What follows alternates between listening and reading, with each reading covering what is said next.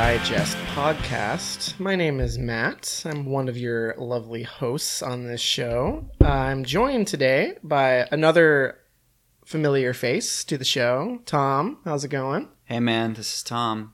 Live from Tom's apartment. and uh, we're also joined today by Travis. Travis, how's it going? Hey guys, it's going well. This is episode 23 of the Cinephiles Digest podcast. Uh, on this week's show, we're going to be talking about two, well, we'll have feature reviews of two new releases. We're going to be talking about Greta Gerwig's directorial debut, Lady Bird. This movie's hot, hot, hot, hot right now. Sizzling, Everyone's loving steaming this up the screen. Too hot to trot. And we're also going to be talking about three billboards outside Ebbing, Missouri later on in the show, as well as some other stuff we've been watching, uh, some some of the usual shenanigans.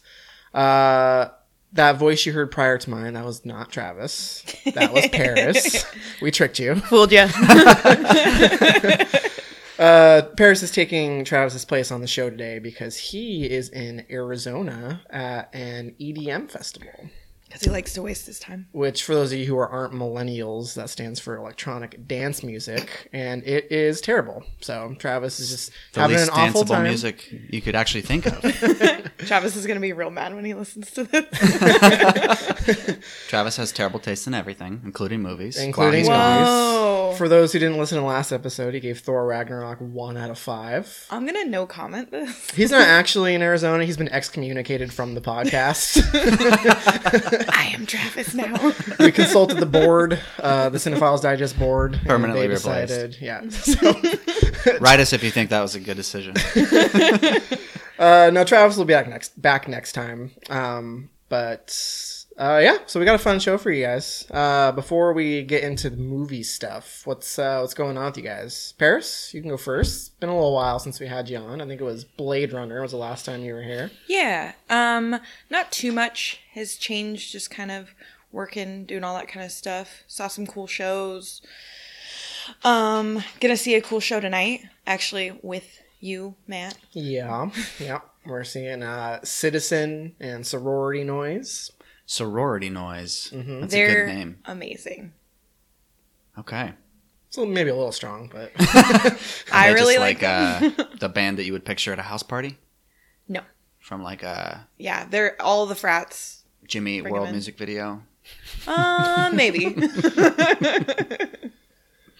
yeah. So that's cool. But other than that, not much is new. no.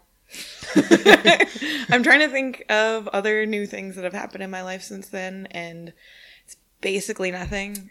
If anything comes to mind, you can just you can just jump right in. I will yell it out during one of y'all's intros. Yes, Great. please. What about you, Tom? What's going on? Uh, well, we had some friends visiting. They have two young children, and uh, actually, yesterday we went to the park just up not far from my apartment.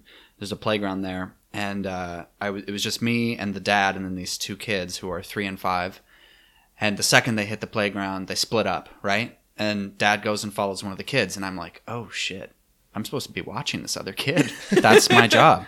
I've never had this experience before, so I was just there with the parents watching some three year old walk around and then like every once in a while he'd come over to me and he'd just be like well just don't make sure she runs or make sure she doesn't run behind the swing she does that and i was like oh, okay what, what do you the what do you- swings? And you get know like hit the by a kids swing. are swinging and Oh. you know she's three she just does whatever and i was like oh shit what do you okay you actually just have to like go and run and grab them You don't just Yeah. like carry a football and we see him take off. You just like throw it right at the kid, knock him over before they get the swing. I don't know, but That it had me like like, the best rethinking those monkey backpacks. I was like, maybe that is a not so bad an idea. You know what I'm talking about? The, No. The like leash backpacks that they make look like a monkey or whatever. Like a Disneyland. Or So I've definitely seen like kids on leashes, but never in monkey form. So it's new for me. yeah, it was pretty crazy though. You know, like one of the kids would be like, "Dad, Dad, watch me," and then, oh, we're switching. I'm watching the other kid now. It was like you had to be on your game. Have you never babysat or anything before? No, and I'm an only child, so it So you hate all children. Didn't say that. Those kids are awesome. Um, yeah, that's pretty much it lately. I did have a funny experience at uh, 7-Eleven because I went to go do our annual Rolling Rock collection. Annual. Annual.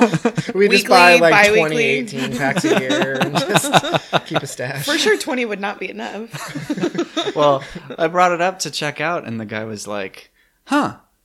And you know, it was eighteen. It was eighteen beers for like ten ninety nine, and he's like, "That's uh, that's cheaper than soda." And I was like, "Yeah." It's also better than soda. Fun fact. Uh, well, it Unofficial also sponsors. Don't we have like a like a huge soda tax here now? Has that Yes. started yet? Yes. Is that true? Choke on your Coca Cola over there, Paris. She's just so sad. She loves soda so much. I'm really sad about it. No, I said yes very firmly, but I'm not actually 100% sure that it's started. I know that if it hasn't, it will be soon. yeah, we did vote in like a pretty hefty soda tax. It's like per ounce, I I think, or I don't know. think so. But Rolling Rock is clearly exempt, and they are putting out some pretty tempting prices. Oh yeah, that's their uh, that's their business model. uh, cool. What's new with you, Matt? Oh, not a whole lot. Just gearing up for the holiday season. Getting ready to spend uh, a lot of money I don't have on a lot of things I don't need. Mm-hmm. Uh, but Fight Club style. Fight Club style, yeah. uh, but it's been good. You know, just working, watching movies, uh, playing some video games, and playing a ton of Mario Odyssey, which has been incredible. Mm-hmm. It's been a good time. And I bought the new South Park game. Was talking to Tom about that a little bit beforehand, but it came with the Stick of Truth, which is the first, well, not the first South Park game, but the one from like three years ago or something. Are you playing them in order? I wanted to play that first because if I if I played the new one first, I would never go back to Stick of Truth. So working my way through that, it's pretty fun. Uh, but yeah, I probably went to a show or something in between last time we recorded now, but I don't remember. I don't think you did since Hobosexual. Oh, I went to a show. oh yeah, Yeah. Uh, a friend of ours, Shay, plays in a band called Maltby. And uh, Malt Cool. Check them out. They just put out a new uh, EP. I think they're going to be on Spotify soon. Is that M A L T B Y? Yes. They played at the Sunset. That was my first time at that uh, venue. It was Yeah. pretty cool. I've never been in the Sunset. Nor have I. Yeah. It's, a you know, intimate, small little back area. Sweet. Yeah. I want to check it out sometime. There's usually there's usually shows happening there every couple months that I want to go to. I just never do. Yeah, it was popular. Uh, People clearly, you know, like to go there for pretty much every show. For sure. Cool beans. All right, you guys ready to talk about some movies? Hell yeah. We're gonna start off with Ladybird. Uh, we have a clip. Let's uh, let's listen in. I want to go where culture is, like How New York, world did I raise such or at least snob? Connecticut or New Hampshire, Well, where writers live in the woods. Get into those schools anyway. Mom, You can't even pass your driver's test. because you wouldn't let me practice The way enough. that you work, or the or the way that you don't work, you're not even worth state tuition, Christine. My name is Ladybird. Uh, well, actually, it's not, and it's ridiculous. Call me because your name Ladybird like you said you would. Just you should just go to city college. You know, with your work ethic, just go to city college and then to jail, and then back to city college, and then maybe you'd learn to pull yourself up and not expect everybody to do everything. All right, Ladybird is the directorial debut from Greta Gerwig, actress you would know from films such as Frances Ha, Hannah Takes the Stairs, Greenberg. Uh, Uh, Mistress mostly- America. Yeah, mostly Noah Baumbach's films. Um, she's been in some other stuff too. But, They are now lovers. Mhm. Are Wait, they? are they? Yeah. Oh, I didn't know that. This is brand new information. Well, uh, I heard it secondhand, so you know, don't quote me. Neither of them told you directly. No, it's been a while since we talked. uh, the film stars Saoirse Ronan, Odeya Rush, Timothée Chalamet, uh, Tracy Letts, Laurie Metcalf. Pretty good cast. Plot synopsis: short and sweet. The adventures of a young woman living in Northern California for a year. Doesn't really tell you much about Wow, the movie. Yeah. No, not at all. Uh, what did you guys think of Ladybird? You first, Paris. Um, while I was watching it, I really enjoyed it. I felt like it was very authentic and having grown up in California, I related to a lot of what was going on there even though Sacramento as they just as they literally say in the movie is the Midwest of California. It sucks. It's garbage. Don't go there. Yeah, Sacramento blows. but yeah, I felt like it it definitely felt like a year in the life of a high school senior in Sacramento, which I really appreciated. Tom. Uh, I loved it. I don't. I, I mean, so there are a lot of things I connect with. Like the year was 2002. I think that they said that Yep. she's a senior, so that's a little bit before my time, but still, like I was old enough to kind of have a sense for what the early 2000s were like. Um, I definitely related with like wanting to go to a liberal arts college that was far from where I was living. Uh, but some of the other stuff, like you know, the mother-daughter relationship or the Catholic school, um, some of those other things, I I didn't really relate with that much, but it still felt so like familiar, so real. Um, I loved the pacing of it. I never got bored. I liked the way that they take you through like the school year. Uh, yeah, I'm I'm a really big fan. I, I, this is one of my favorite movies of the year. Awesome. Um, I enjoyed it quite a bit. Uh, there was a lot of hype behind the movie, so I had pretty high expectations. Um, and I enjoyed the movie quite a bit, but there are quite a few little nitpicky things with this movie. Uh, we can start with the pacing. So you had brought that up, and I I like it, and I have issues with it. It's kind of maybe choppy is not the right word, but it kind of scenes will end very abruptly. Like at a part in a conversation, you wouldn't necessarily expect the scene to end, and it's also pretty rapid. It's a short movie, but it covers most of an entire year, mm-hmm. and you can sense the progression of time based on milestones. So there's Thanksgiving and Christmas and prom. You know that mm-hmm. kind of gives it a sense of place and time. But I also the it it feels like Greta Gerwig tried to cram as much as she possibly could into this film as far as trying to make like a comprehensive coming of age story that is still through the lens of one particular character.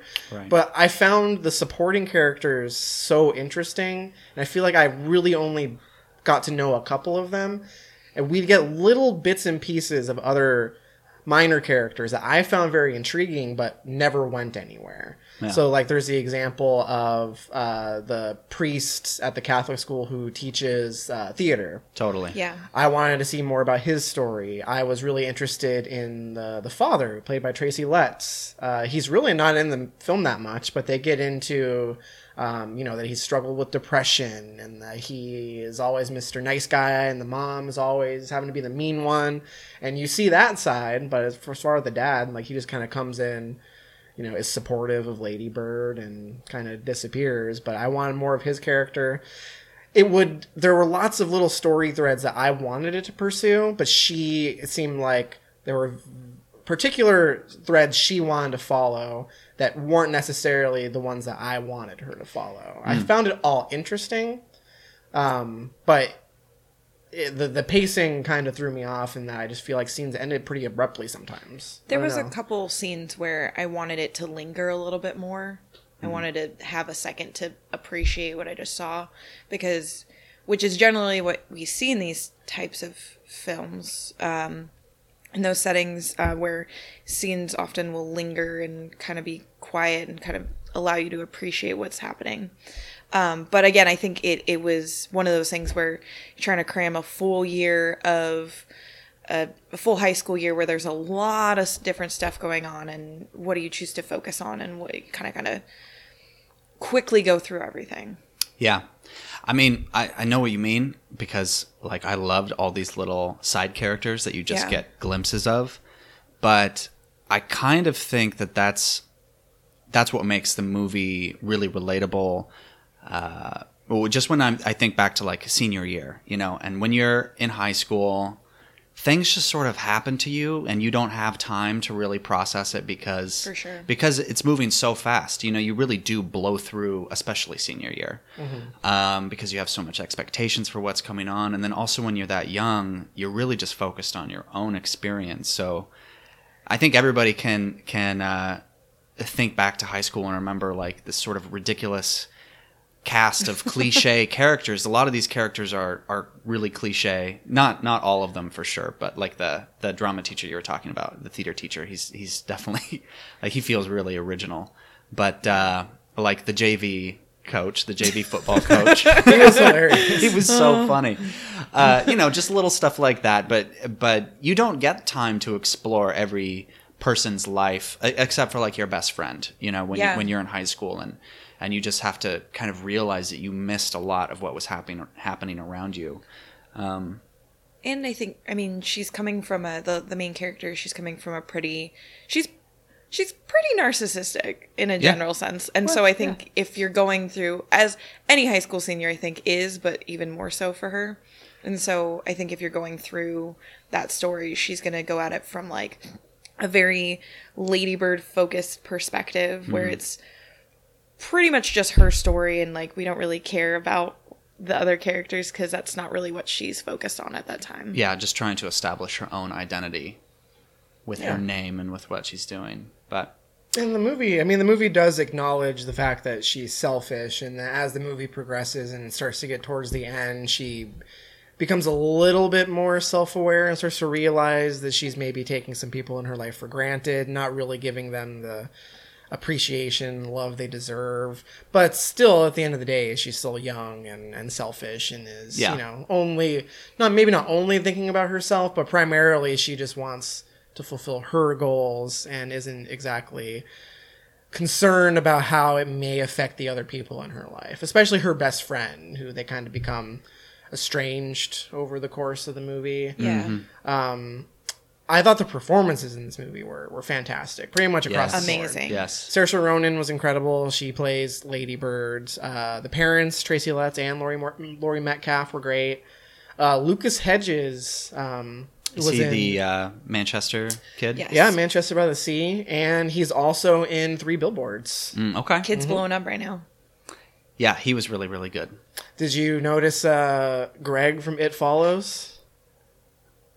Greg, I don't remember which one Greg is. Greg is the one that uh, she sleeps with at the hospital, and the He's like the cool Paul's- guy? Yeah, he's like I the neighbor know. who I, has I the only car. saw it that one time, or or sin, I haven't seen it since it What's came funny out. though is I feel like he played a very similar character in this. Who was Like, He was the boyfriend of the shitty preppy girl that she Oh, becomes yeah. friends with. Yeah. he barely, he doesn't really talk much at all. But He's you got the of- same vibe. Like it was really interesting. Yeah, He's he- typecast as a shitty rebel bad boy, too cool for school. Uh-huh. Um, so yeah, I really like the performances in this movie. I thought it was very true to life. It felt very organic. I mean, what you were saying before we got started, Paris, and what what Sarah was saying was that this was basically their experience with their mother growing up, or Yeah. li- at least really Relatable. familiar things like there was so much where it was like there was a couple scenes especially where I was like, that is exactly the experience I've had with my mother. For example, um whatchamacallit, Lucas Lucas Hedges. Lucas Hedges is saying something about how Lady Bird's mom is like harsh or something and she's like my mom is very warm she just loves a lot despite all the negative you know relationship that she might have with her mother she still is like immediately come to her defense. And that was definitely something i could relate with. If any of my friends ever said anything about my mom i would always Yeah. be like she's great. You don't know. Despite whatever negative feelings i was having at the moment. This movie is like made for women aged 24 to 34. yes If you are in that demographic, you will probably and grew up in America, you will probably love this movie. yeah Uh, I also really appreciated as far as the like the family dynamic uh, between Lady Bird and her mother. That even within a single scene, you could see like the full spectrum of their relationship. Yeah. Like when they're shopping at like the the consignment That store, the Goodwill. Perfect. They get in a fight and then immediately, oh my god, that dress is perfect. You know, like And that's exactly what it's like being a teenager and having a mother that you're close with, but it, you have that type of relationship. I 100% related to that. It's like that thing where like you are very close and you do, you know, have those moments, but also you have those moments where you're like, God, I just, uh, Yeah, totally.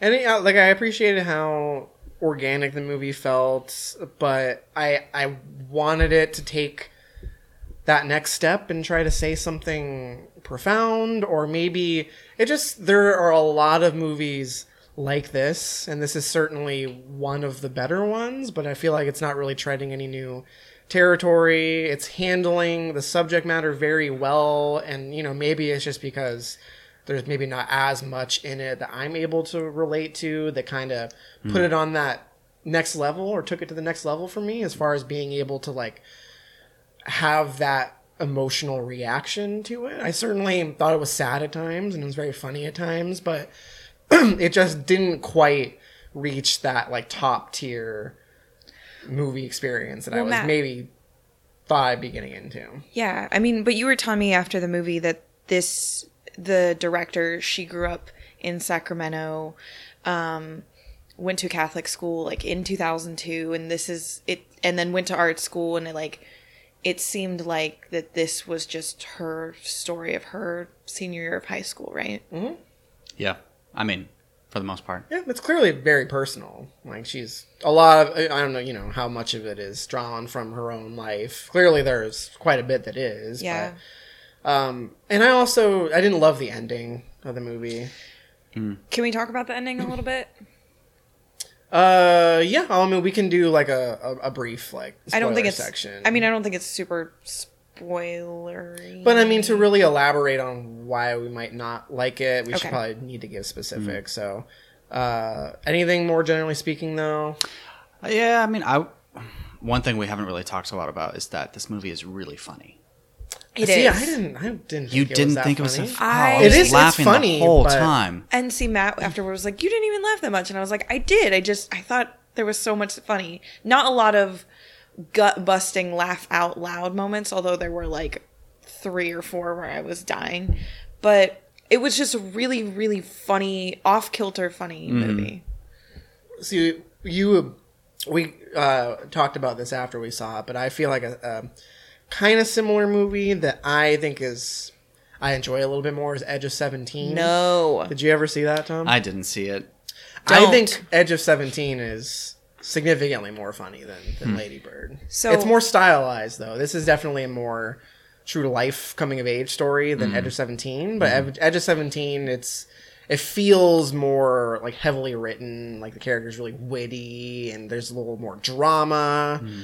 But I don't know. It just it all it still felt real when it needed to for me anyway. I, I, I enjoyed that movie a little bit more than Lady Bird. So I went and saw Edge, and- Edge of Seventeen actually. I think last Thanksgiving with my dad mm-hmm. because I didn't want to see it. He did, and he said I can't go into a theater about a, a movie about a seventeen-year-old girl by myself. That's super weird. I was like, for sure, yeah, that's weird. I will go with you.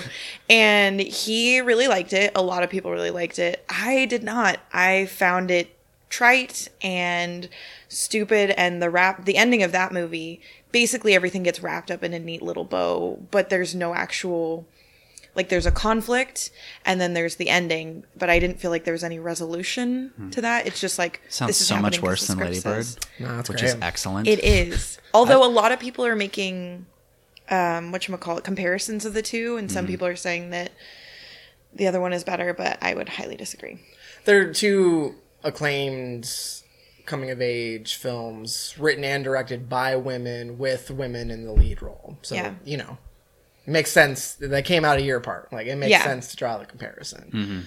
Um, but having said that, I do think it's a really, it's a really enjoyable movie. I just didn't think it was maybe Lady as Bird? funny as you guys. Yeah, Lady Bird. I just, maybe I didn't find it as funny as you guys. I don't know. One more thing I really want to touch Whatever, on quickly Matt. before Matt hates this movie. No. Um, one of the other character threads that I wish we had touched on more was her the Lucas Hedges story with her first boyfriend. The it, it touches on it and then it like wraps up a little bit at the end, but I wanted to hear that was another one where I wanted to know more about it or right. You just more. don't get you don't get a ton of detail. yeah. It's a powerful moment though. It's a couple real powerful moments. in Yeah. there are there are a few for sure. That that being one of them. Um, okay, we can do a, a brief spoiler section just to get into like a couple little specific things. Sure. Um, Okay, what would you guys hate about the ending? Well, so we should give our star ratings first. Five stars. It's four and a half. 3.5.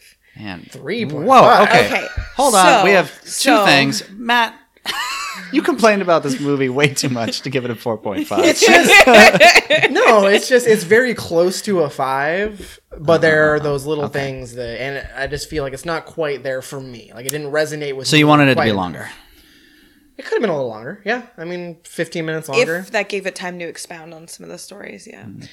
And then 3.5. I Ouch. I go back and forth with this because while I was watching the movie, I was like at a five. I was super into it, and I felt like, man, this is just such an authentic picture of what's happening, and I don't know. And then sitting on it a little bit, I kind of. I kind of lost some of it. It went down a little bit for me. And honestly, seeing three billboards the next day made it go down a little bit for me. Damn. made Lady Bird go down. I would like to rewatch it and see how I feel about it. Probably would go up, but and I feel like I'm not maybe giving enough credit giving it 3.5. I almost gave it a 3, but yeah. It it it felt very you know what? I, I I'm gonna go up to a four. There we go. because I There we yeah, go. No, I That's a 4.5 average. yeah. I'll get I'll give it a four. One of this year's can't miss movies. I would say definitely go see it. yeah, and uh, clearly everyone is like. Well, The screening we went to was very crowded. Mm-hmm. Um, Tom, you said you went on like a Thursday, and it was Yeah, it's pretty relatively busy. I mean, I don't know. I, I just think this was a one of the best of the year. I think this was better than The Big Sick, probably for me. Well, definitely not for me. Yeah, I haven't It's seen the big close. six. You love The Big Sick. I haven't seen it yet, so I'm neutral. It's really good. I don't know. I'd have to watch it again. Doesn't matter. Okay, well, let's get into some brief spoiler stuff. So, if you haven't yet seen Ladybird, uh, check the show notes. Skip ahead a couple minutes. I think we mostly just want to talk about the ending, but Yep. uh, so let's do that. So, the ending of this movie, she flies out of Sacramento, goes to liberal arts school in New York, um, and all this stuff with uh, going to the party, and she gets she drinks too much, and she gets taken away on an ambulance, and then goes to the church, and It felt very tacked on to me. There was Yeah. a lot. I, I mean, eh, And I don't know how much it really served the story. Those la- that last like 10 15 minutes, I really don't know what we really got out of that. Well, what we got was that it took longer for her relationship with her mother to, you know, progress, I guess. Uh, and then, I really liked that part with, Yeah. with the Yeah. letter and then her calling the, her mom at the end. yeah, so there's the phone call. There's like when she wakes up at the hospital after a night, a stupid night of over drinking, and then there's a kid there with like an injured eye. And it's like, oh, okay, there are Yeah. other people. You know, it's it's just sort of cr- trying to hint at continued growth, I think, and continued realization. She also chooses to start going by her the name that her mother g- gave her, which is Christine, instead of introducing like herself as Lady Bird. Um, you know, so she's finally out in the world making some of her own choices, and you get to see how there's going to be a little bit of both now. It's not just going to be selfish senior year Lady Bird. There will also be, you know, new learning and uh, recognizing what's been given. Yeah, see, her. I feel like what would have been a better ending for me was if it ended at that party when she, the guy that she's talking to, hmm. asks where she's from, and she says Sacramento, and he says what, and then she says San Francisco, and then she gives her name, and she says Christine, and she, it, you can tell it feels weird coming out of her mouth because part of what I like most about this movie is that it's a coming of age story, but by the end of it, she hasn't like found herself. Yeah. In a way, she's maybe more lost than she has ever been. you could tell that any sort of self realization, coming like becoming mature, like all that stuff, definitely happened after the movie. That was not any. Yeah. for sure, the the movie ends and she's not there. Maybe she's closer to that, but But I would have liked for it to end with her saying, introducing herself as Christine, it feeling weird, and then maybe just like taking a swig from the straight from the liquor bottle, and then just ends there or something. You know, I feel like that's more maybe more fitting to her character, and also just uh, the growth yet to come, I guess, and that she's still trying to find out her place in the world and what makes her comfortable, and I don't know. If, uh, clearly, you would have fit in the mom resolution of the with the of the mom story before doing Right. that. Yeah. But Like maybe she could have left the voicemail after she got the letters, yeah, then gone to the party, introduced herself as Christine, movie end. um, yeah. I mean, we're we're doing the thing where we're like, if I wrote the movie, it would be, I would have done it this way, you know. But I just still feel like it would have been more impactful for me. I, I thought it wasn't. The ending didn't. Too much foot dragging at the end. Yeah. Yeah, well, part of it was hit the landing like I wanted. yes, to. she threw up in her dorm room, and clearly the the guy that she was with called like nine one one or whatever because he freaked out because they're probably both college freshmen. But I don't know the fact that the paramedics took her away seemed unrealistic. Mm. Like for sure she was just drunk, and even the nurse was like in the. Um, even the nurse in the ambulance was just like, "Oh, she's just drunk. What am I supposed to do with this?" And then when she gets out, she has a hospital bracelet on, but like isn't in a gown, isn't hooked up to an IV. She's just laying in a bed with like weird mascara all down her face. and then she goes to a church. She doesn't even wash her face. She just goes immediately to church, and I felt like that felt pretty heavy-handed. All the the going to the hospital, going to church after, and Yeah. then, and then with the voicemail, I would have preferred that earlier, so it didn't feel as part of that heavy-handed overdoing itness. I'll give it to you, but uh, I still don't think it's enough to bother me. Honestly, I think the ending is a big reason why I dropped it. Also, because I was really enjoying the feeling of the movie up until that point. You should stick with the feeling you enjoy while you're watching the movie. we'll see. All right, let's move on. I want to hear about Three Billboards because I didn't get a chance to see it, and it sounds like it was pretty fucking killer. All right, cool. Well, let's do it. We got another clip. Let's take a listen. Hey, fuckhead! What? Don't say what, Dixon, when she comes in calling you a fuckhead. And don't you Shut come up! in here. You get over here. No. You get over here. All right. What? Don't, Dixon! What? I'm. You do not allow a member of the public to call you a fuckhead in this station house. That's what I'm doing. I'm taking care of it in my own way. Actually, now get out of my ass, Mrs. Hayes. Have a seat. What is it I can do for you today? Where's Denise Watson? Denise Watson's in the clank. On what charge? Possession. Of what? Two marijuana cigarettes. Big ones. Okay, Three Billboards Outside Ebbing, Missouri is the third feature film from writer and director Martin McDonagh, who is known for Seven Psychopaths and In Bruges. Uh, he's the brother of John Michael McDonagh, who did The Guard, Calvary, and War on Everyone, which came out earlier this year. Fun fact, that's the worst movie I've seen all year. War on everyone. So yeah, yeah. So uh, as far as three billboards, uh, let me read the plot synopsis first. In this darkly comic drama, a mother personally challenges the local authorities to solve her daughter's murder when they fail to catch the culprit.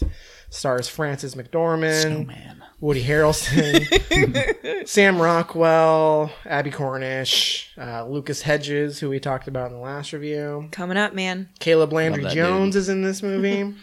Caleb Landry Jones remind me. He is in the Florida Project, Get Out, He was in the Florida Project as the Willem Dafoe's son. Yes, which I barely He's even in for, remembered like, two him seconds. from. Yeah. yeah. And then in Get Out, he's the the brother. He's of the redheaded girl, guy. The fu- like the weird kind of Mm, yeah. fucked up brother. Yeah. Yeah, Okay. that's him. He always plays weirdos. It's because he kind of looks like a weirdo. He is, yeah, he's a fucking weirdo. Uh, well, anyway, We need far Good actor, movie, lots of weirdos on TV. It's good for us. Yes. uh, this movie is incredible.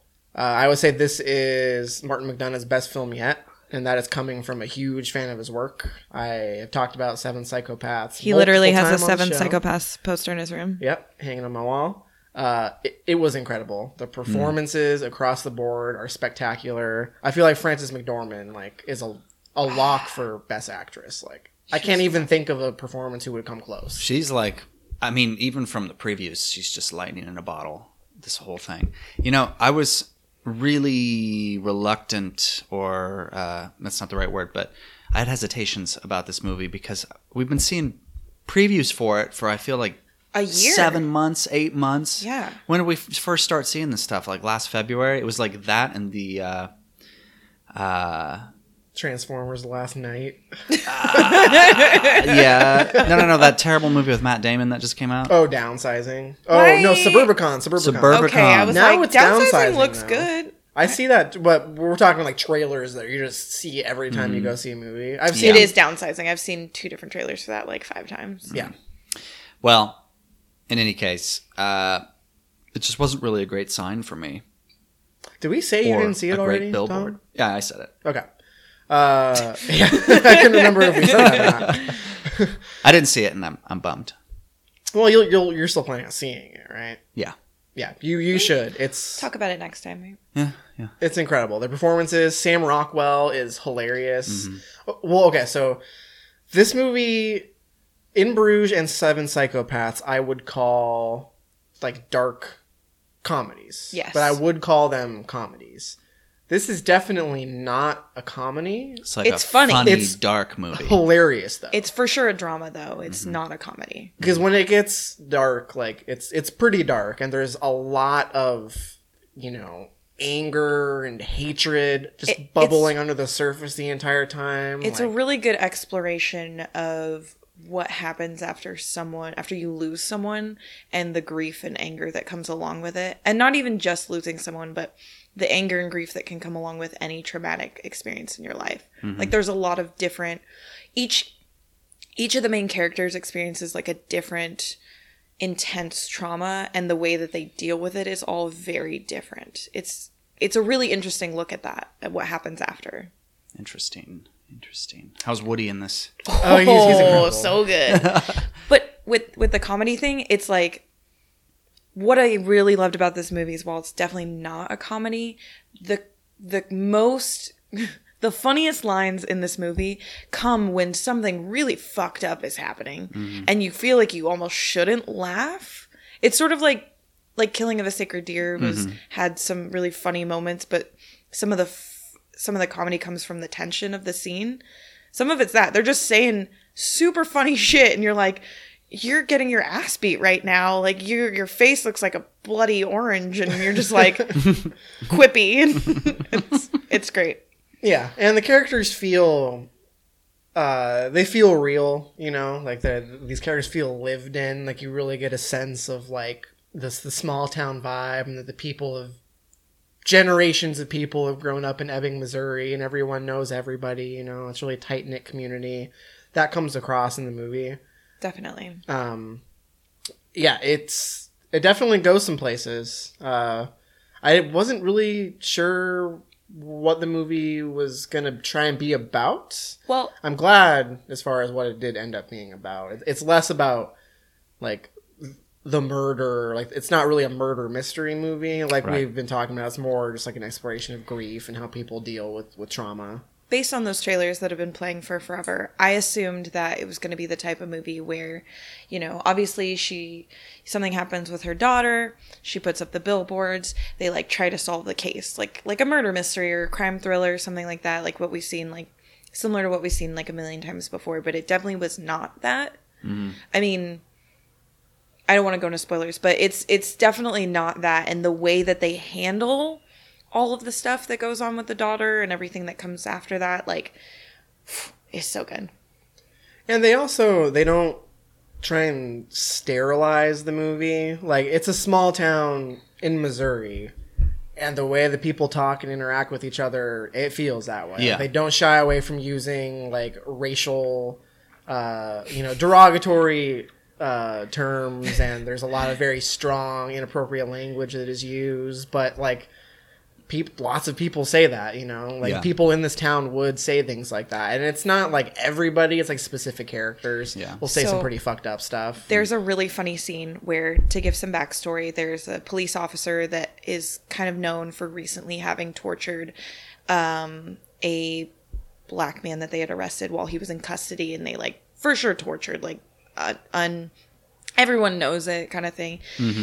And uh, Frances McDermott's character is calling the cop out on it, and she uses the N word to refer to the person. She just says, "What does she say? Something about N word torturers." how's the how's the N word torturing business going? yeah, going? and he says it's colored person torturing. Per, no, person of color torturing. Yeah, person of color He, torturing. he uses actually a PC term. He says person of color torturing. Yeah. but he leaves torturing. But but Yeah. but he's still yeah for sure torturing a black guy like yeah, just so I mean, you know, it doesn't shy away from from that. So that might there's a fair amount of that. So I'm sure it makes some people uncomfortable, but it felt necessary. and it wasn't overused in any way. It didn't feel like sometimes in Quentin Tarantino's films uh they he does that and it almost feels like he's making a point or it's it's to, for the shock value. yeah, it's like a style choice. you Exactly. know? This didn't felt feel like that. This just felt like that's how people talk, and sometimes people in small rural towns in Missouri are gonna say shit that's not appropriate. Yeah. Yeah. Interesting. Sounds really good. Yeah, yeah, it's it's it's incredible. I don't Does it know have if like I a, have- a wide cast of people that, you know, have their moments, or is it just like a few characters? um I, would say yeah. it's an ensemble cast. Like I I don't know like the main characters you spent excuse me, that you spend time with are Frances McDormand, oh, I said uh, McDermott earlier. My bad. McDermott. Frances McDormand, uh Frances McDormand. Woody Harrelson and Sam Rockwell. Lucas Hedges plays uh, her son, and he Oh. doesn't get a ton of screen time, but he's present throughout. He's the in whole it more than he is in Lady Bird, but less than in Manchester by the Sea. yeah. He grieves in every film he's in. Yes. Yeah, he's in a lot of movies about grief. I mean, figure. he's he's a great actor. I'm I'm actually really impressed with him. I hope Mm-hmm. he continues to be in good films. and Comes out. Uh, and uh, what the fuck is his name? Oh, Peter Dinklage is in this movie. And at first, you think So- at first, like for most of the movie, he's like barely in it. So you're just like, why the fuck is Peter Dinklage the in this first half of movie? the movie he was in a s- an early scene for maybe five minutes Yeah. if that and he's not like the main part in that scene so i was like literally about halfway through i thought what a weird peter dinklage cameo. He's Yeah. just in that one scene and see and that's the things they refer to him as like a midget throughout the movie and uh-huh. obviously that's not a that's not like a socially acceptable term that like we would use to mm-hmm. describe someone that way but they all call They him totally that would. even like friends and whatever. Mm-hmm. Even people in my town like if i if i if i went home thanksgiving dinner and we had for some reason you know like talking about Tyrion dwarves Lannister. came up like mm-hmm. pretty much everyone would would say would use the term midget you know Yeah, and it just it it didn't feel. At first, the first time they said it, I was like, "Whoa, that is makes me feel a little uncomfortable." But it does feel like something that they, the the terms that they would use in that town. yeah mm-hmm. i mean especially in like the current political climate like it's becoming more and more uh the the the line like you know it's there's still uh artistic expression and i feel like it's the lines getting thinner as far as how far you can take it before there's outrage. Right. It So I didn't was a feel little- exploitative. No, but I did feel a little uneasy just because you don't hear that very often anymore in, in, in films and television. Yeah. Like, uh, I think it works. It was. It didn't. Makes you feel uncomfortable, which I think is maybe part of what the movie is doing. Yeah. and it makes you feel like you're in a different town. Yeah, totally. It it definitely there's so much in it that gives you the small town vibe without being heavy handed about it. Like when you're driving through the town, it doesn't have that like oh gosh, what was that movie a while ago um, that was like the western but set in modern day and No it Country had- for Old Men. No. It was from like last year, had Jeff Bridges in it.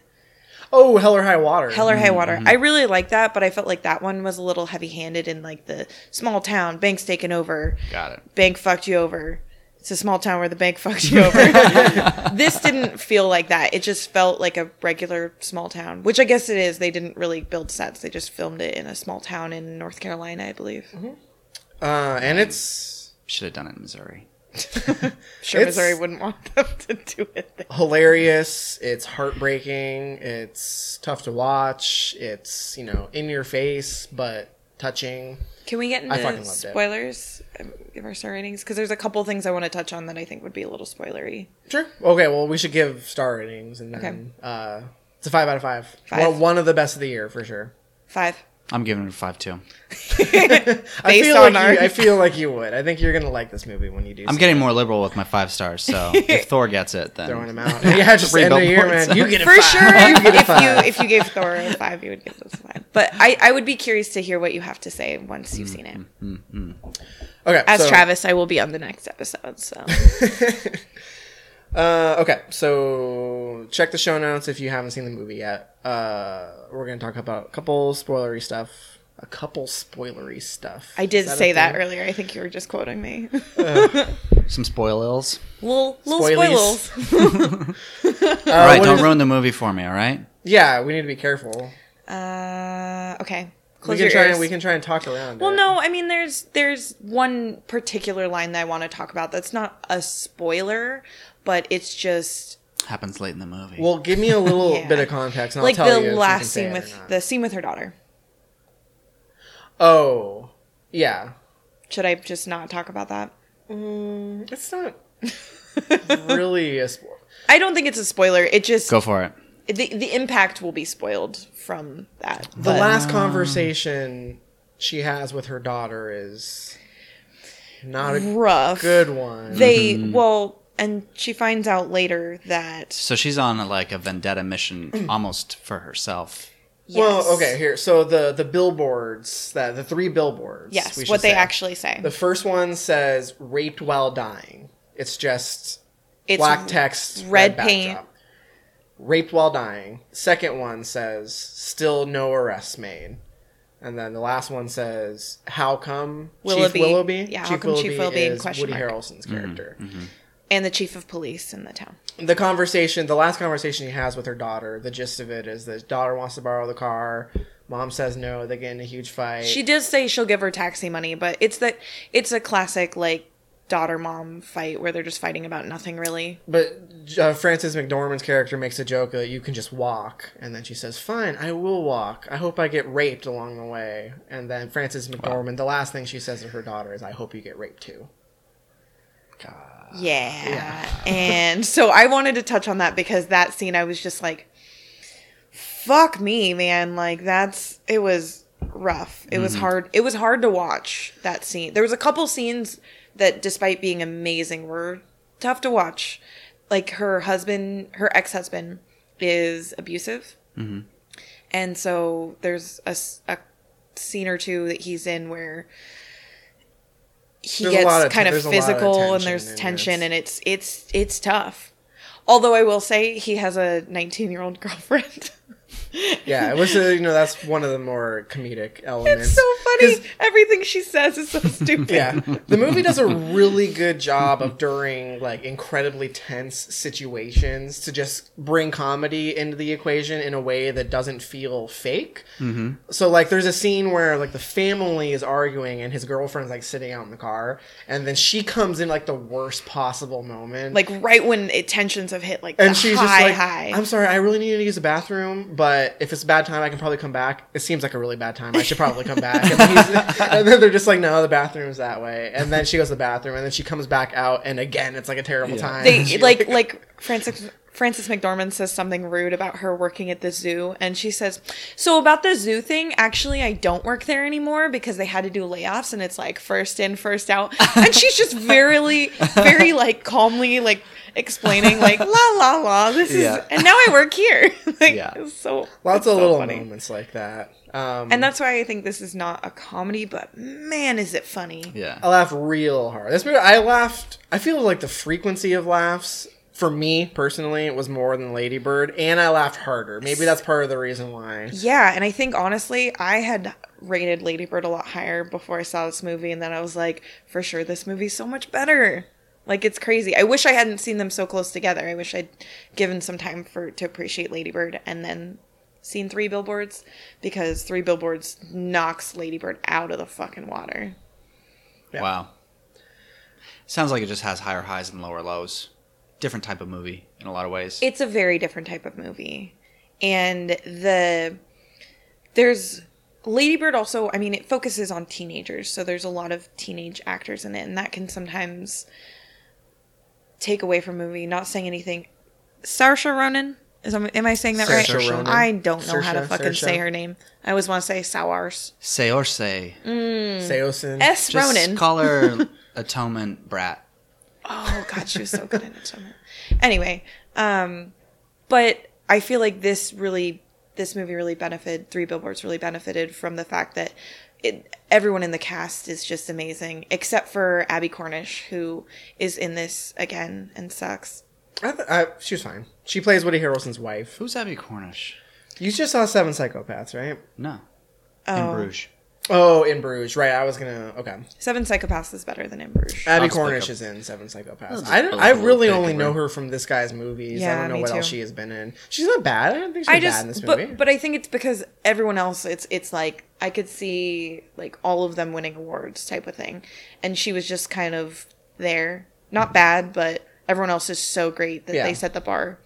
Frances much higher than she McDormand, was I at. feel like, is a given for Best Actress. I feel Oh, like yeah. I would not be surprised if Woody Harrelson and Sam Rockwell both get supporting nominations. Although I feel like Sam Rockwell would be much more deserving of it. Woody Harrelson is great in this movie, but Sam Rockwell, the way his character goes, it's it just and it's so much different than anything else he's I've seen him play like pretty much ever. he's Because so- for the first half of the film, he's kind of a villain. yeah. Oh, for sure. He's yeah. not a great guy. Even even by the end, like Hmm. he gets some redemption, but he's, All right, you guys are ruining this movie for me. Yeah, you should Okay, stop doing okay. that. But Sam Rockwell's a goddamn national treasure, and he's great in this movie. Yeah, well, Moon is overrated. What? I was Moon. actually Oh, when right. I heard how you felt about Moon, I was really disappointed because I love that movie. But then you rewatched and you're like, I am so bored. I have not. I haven't rewatched it since a couple years ago, and I probably should, but I really liked it. Moon's dope.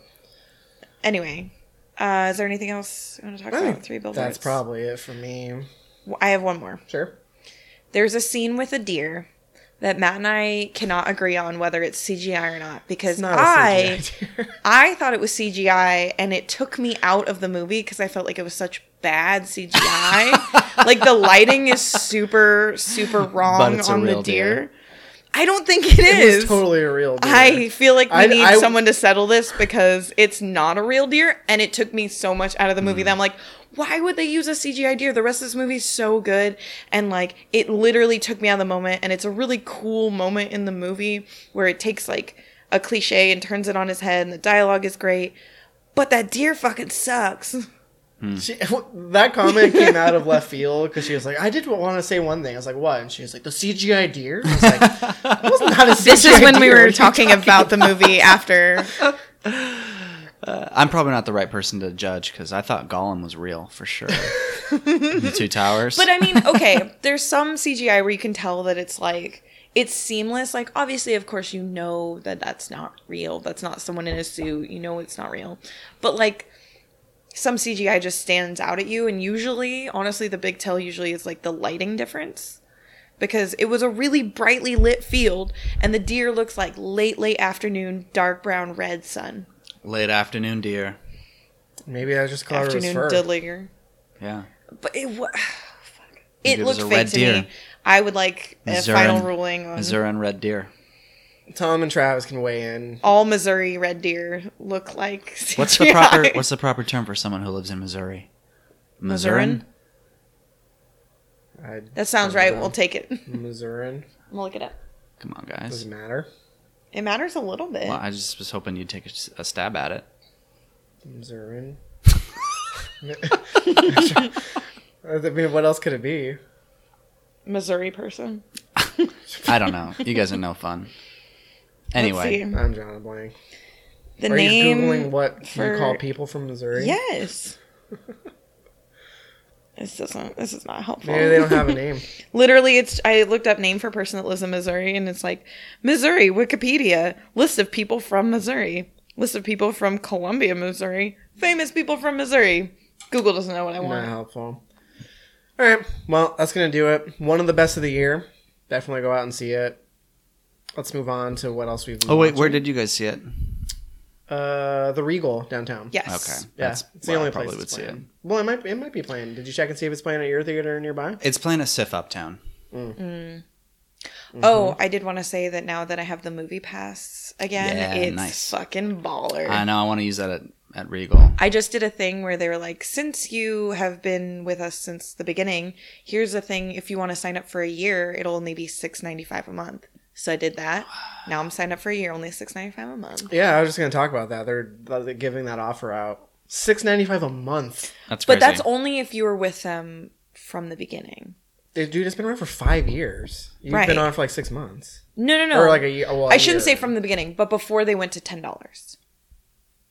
Did it's- you have it? Oh yeah, we both Yeah, I had it last year. Yeah. I just quit it because it went from thirty five dollars a month to forty five dollars a month, and I was like, for sure, thirty five is pushing it, and then it went back to ten, and so I was doing that.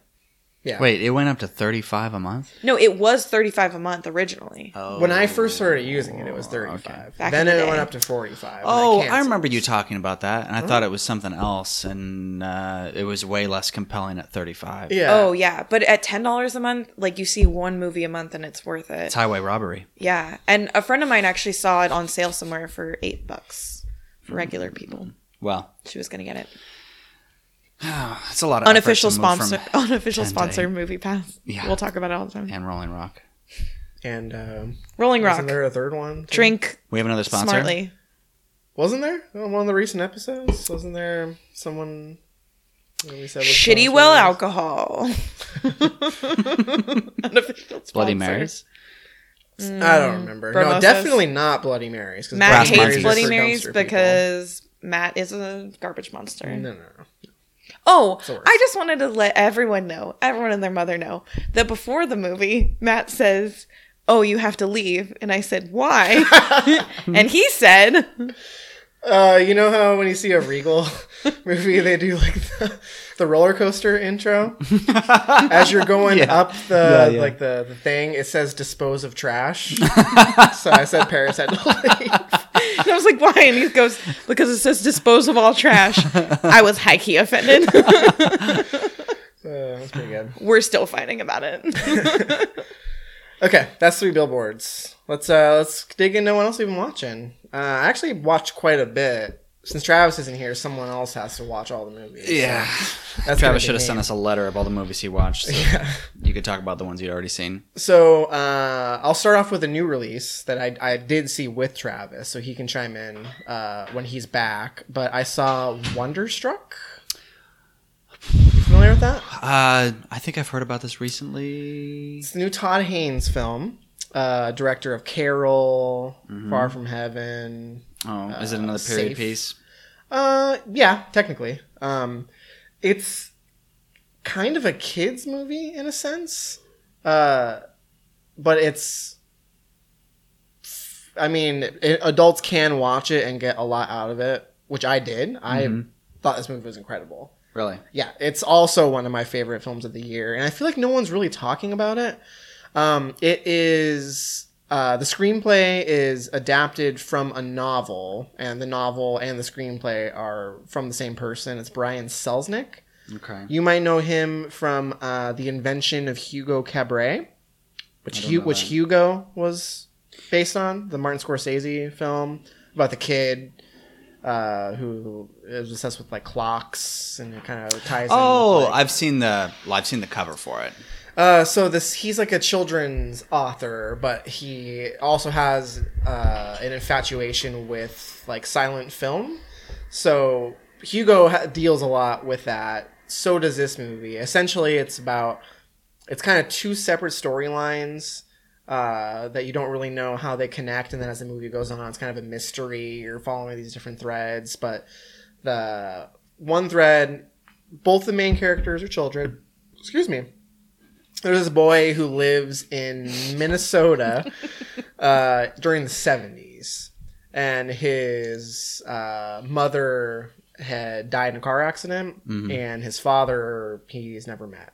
So he is trying to find his father, and there's a an accident. I won't get into specifics, but there's an accident, and he goes deaf. So there's this deaf kid, and he flees the hospital to go to New York City to try and find his dad.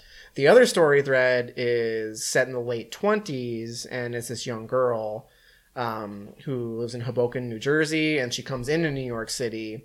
And then it goes back and forth, and the the 1920s version, or not version, the 1920s Storyline. storyline, uh, it's treated like a silent film, so there's no dialogue. She is also deaf, um, so it's just like you know, it's all uh, music. There's punctuations for like dialogue, and it's the music is gorgeous.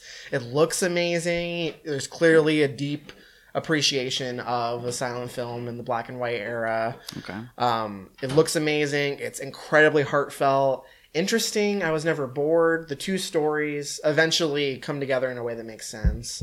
Um, but I thought it's in- incredibly uh, humanistic. Like it just feels very organic, and Todd Haynes clearly uh, has an appreciation for just like all of his films at their core are about like the human experience, whether it's about love and loss or it's about jealousy. It's always about the characters who are experiencing very base human Right. emotions, uh, but through the lens of children. So you know, you know how children communicate. It dives into that. It's interesting because the two main characters are are deaf, but they can still interact with people. So there's lots of like writing on pen with pen and paper and sign language stuff. Um, I thought it was wonderful. I Okay. wish more people were talking about it. Yeah, Sarah really wants to see it because it's got Michelle Williams. Yeah, She, she, just thinks it's so cute. uh, she's she's the best. I love Michelle Williams. I have a super crush on her. I always get her. Well, I didn't know this until Sarah brought her up, but I, I mix her up with some other actress who also has like that pixie haircut and is blonde. Which other actress? One of them is in Manchester by the Sea. Michelle Williams. Williams. Okay, and one of them is in Never Let Me Go. Oh, Carey Mulligan. Carey Mulligan. I, mixed those two up. for sure could see getting them mixed up because they look very similar.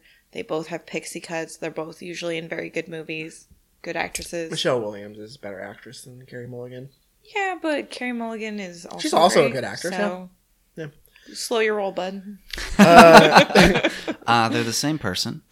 Everyone should go Secretly, see. yes. Everyone should go see Wonderstruck. It's it's wonderful, and no one's talking about it. I feel like it's hardly making any money. Hmm. It would be a, if anyone has kids, it'd be a great movie to bring your kids to go see. It sounds really good. I'm I'll be excited to watch it. I will add this to my list of movies that no one's talking about that you have told me to go see this year. which Matt only watches movies that people aren't talking Uh, about. no, it's only three. I still need to see Valerian and the City of a Thousand Planets or whatever, which I, I tried that's to on watch. Amazon now, right? It is, but it's twenty bucks. They don't have a rent option. No, it's not free with Prime. No. I only watched it. on No, that Amazon movie just came out. Like it's Ugh, annoying. And also Book of Henry, mm-hmm. which is also on Amazon, but I didn't see if it had a rent option. my dad read or saw Book of Henry, and he really, really liked it. And I told him that Matt liked it, but it got poor critical reception, and he Changed said, his mind. No, yeah, he said, "Well, I don't like it anymore." no, he said that Matt, he's a cool guy, and coming from my dad, that is quite a commendation. hell yeah. Really, is your dad cool? He knows what's up. Uh, my dad is the coolest. Uh, Rodney the Rod. Oh my god! so my dad's name is Rodney Rust, and some of my friends have taken to calling him Big Rod, which, as his daughter, makes me very uncomfortable. I prefer Papa Russ. That's what some people call him, but for sure, the Big Rod started catching on, and everyone likes it better. But Rodney Russ is like the most NASCAR driver name I've ever heard. the funny thing is, not so much now, but b- like back when I was younger, he definitely did look like a NASCAR driver. Ricky. he, he's drive he's driven trucks like most of my life, so that's that's what he does now. He drives trucks cross country. Rodney Rodney Russ. That's He races uh, trucks. That's the name of uh, John C. Reilly's character in uh, Talladega Nights. Yes, Ricky exactly. Bobby and Rodney Rust. Exactly.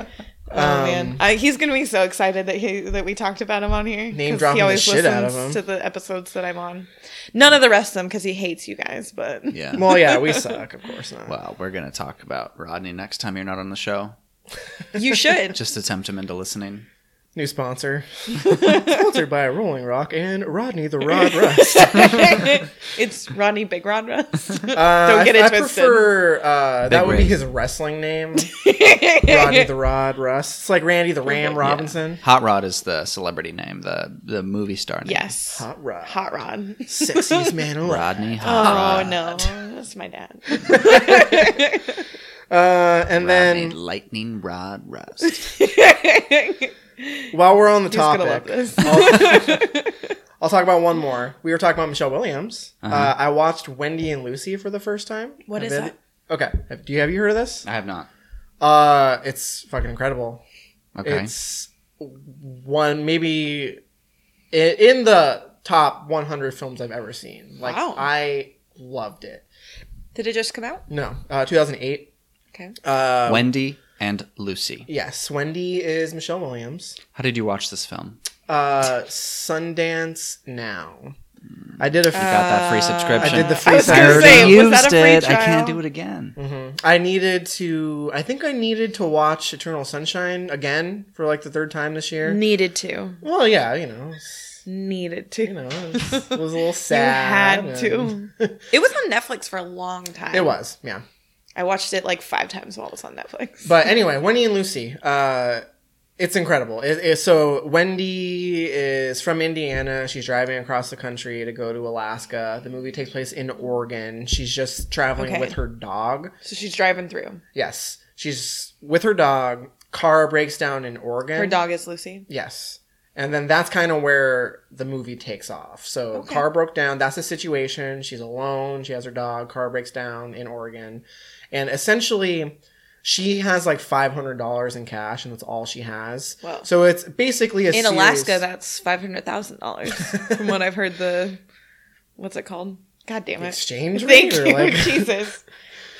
or uh, your think. dollar can go further. I guess is what you're getting at. The cost of living. I meant exchange rate, but I just want to let everyone know that from the bathroom, Tom yelled "cost of living" in case you couldn't hear that. uh she so she's not homeless but she's basically living out of her car so Right. uh, At least while she's on her trip. the movie is essentially about a series of financial decisions she has to make so stuff comes up unexpectedly she has Hmm. to decide do i just pay Eat the dog or sell it. not quite so extreme but you know you're not far off. Like Eat she the has a- dog or murder it. she has to make tough decisions and it's an incredibly heartbreaking film. It's very it feels very real uh it's a low budget film so it kind of has that grainy aspect. It feels low budget. There's probably a lot of non-actors used in it. For sure. um but it's it's devastating. Michelle williams is incredible uh there's a couple supporting characters who are incredible Is this a good Sunday night movie? it just it's a movie that just hits you in the gut. Uh, it's it's Did you wonderful, cry? but oh yeah, oh yeah. Uh, some I will say the ending of this movie like destroyed me. Hmm. It it was unexpected. Well, you guys should watch it. I'm not gonna like talk about how that scene. Don't you ruin feel. Right. you guys should watch it though. Anyone who's listening who has not seen Wendy and Lucy, uh, I talked to Travis about this a little bit. I was texting him, and he also thinks it's incredible, but he hasn't seen it in a long time, so he's been wanting to rewatch it. I am always hesitant to watch movies with dogs in them because Or that Travis recommends. I'm gonna also no comment that as the stand-in Travis for Uh, the plead the evening. fifth. But for real, I don't. I don't like to watch movies uh, that have dogs in them because, especially when they're, you know, a big part of the movie. Because for sure it's gonna be real, real sad, and something bad's gonna happen to the dog. Dog's gonna get fucking choked out by It's- Will Smith. Yeah, like yeah, and or like reading a. it was like reading a book in like middle school or elementary school or whatever, where there was a dog on the cover. For sure, that dog is Where the dead at red the end of fern the grows. book. Where the red fern oh, grows, God. old Yeller. There was like another one that had a dog where they had to murder it or it died or something. Someone has a thing for. Is it Wes Anderson? Doesn't he have a thing for killing dogs? Oh my god, rude! The dog in what?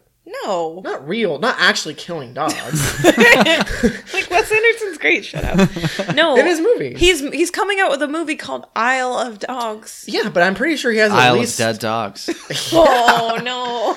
Uh, dog dies in Royal Tenenbaums. Gets Does hit it? by the car.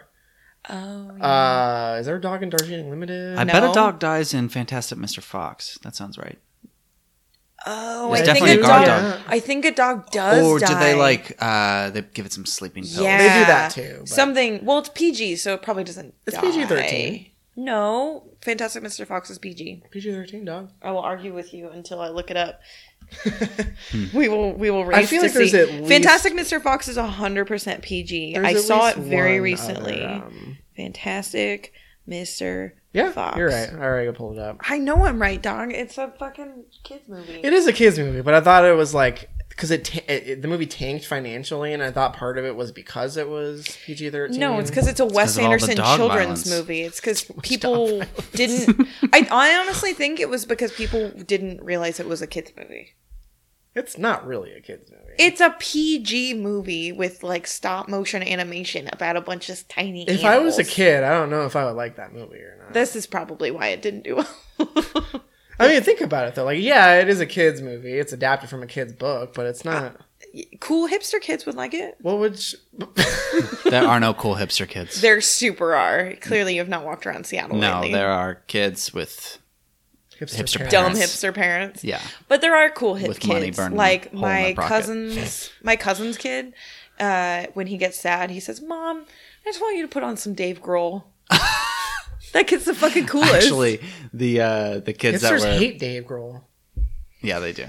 The kids that were just visiting the ones I had to watch at the playground. The older one, he just heard Nirvana one time. and was like, "What is this?" Now he loves Kurt Cobain Yeah. and loves everything Nirvana. Isn't that weird? Because the same thing happened to me when I was pretty young. Like, I Really? just heard Oh, yeah. Nirvana and became obsessed with them. Little kids love Nirvana. It's just a scientific fact. Yeah, it's, it's weird, but I guess I was in ninth grade the first time I heard Nirvana. are you Really? fucking That- kidding me? That, Nah, you dude, were my- in ninth grade. dude, I live I out in was the woods under a rock, and my parents. but there didn't wasn't on the radio. Like I didn't listen. the to first time. I heard Nirvana was on the radio when I was like five.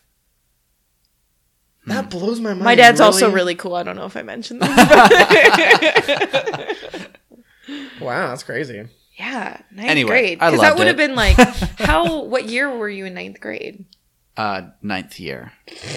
Oh my god! what year in like the year of our right? Lord? Uh, Oh. So yeah, Not how old were you?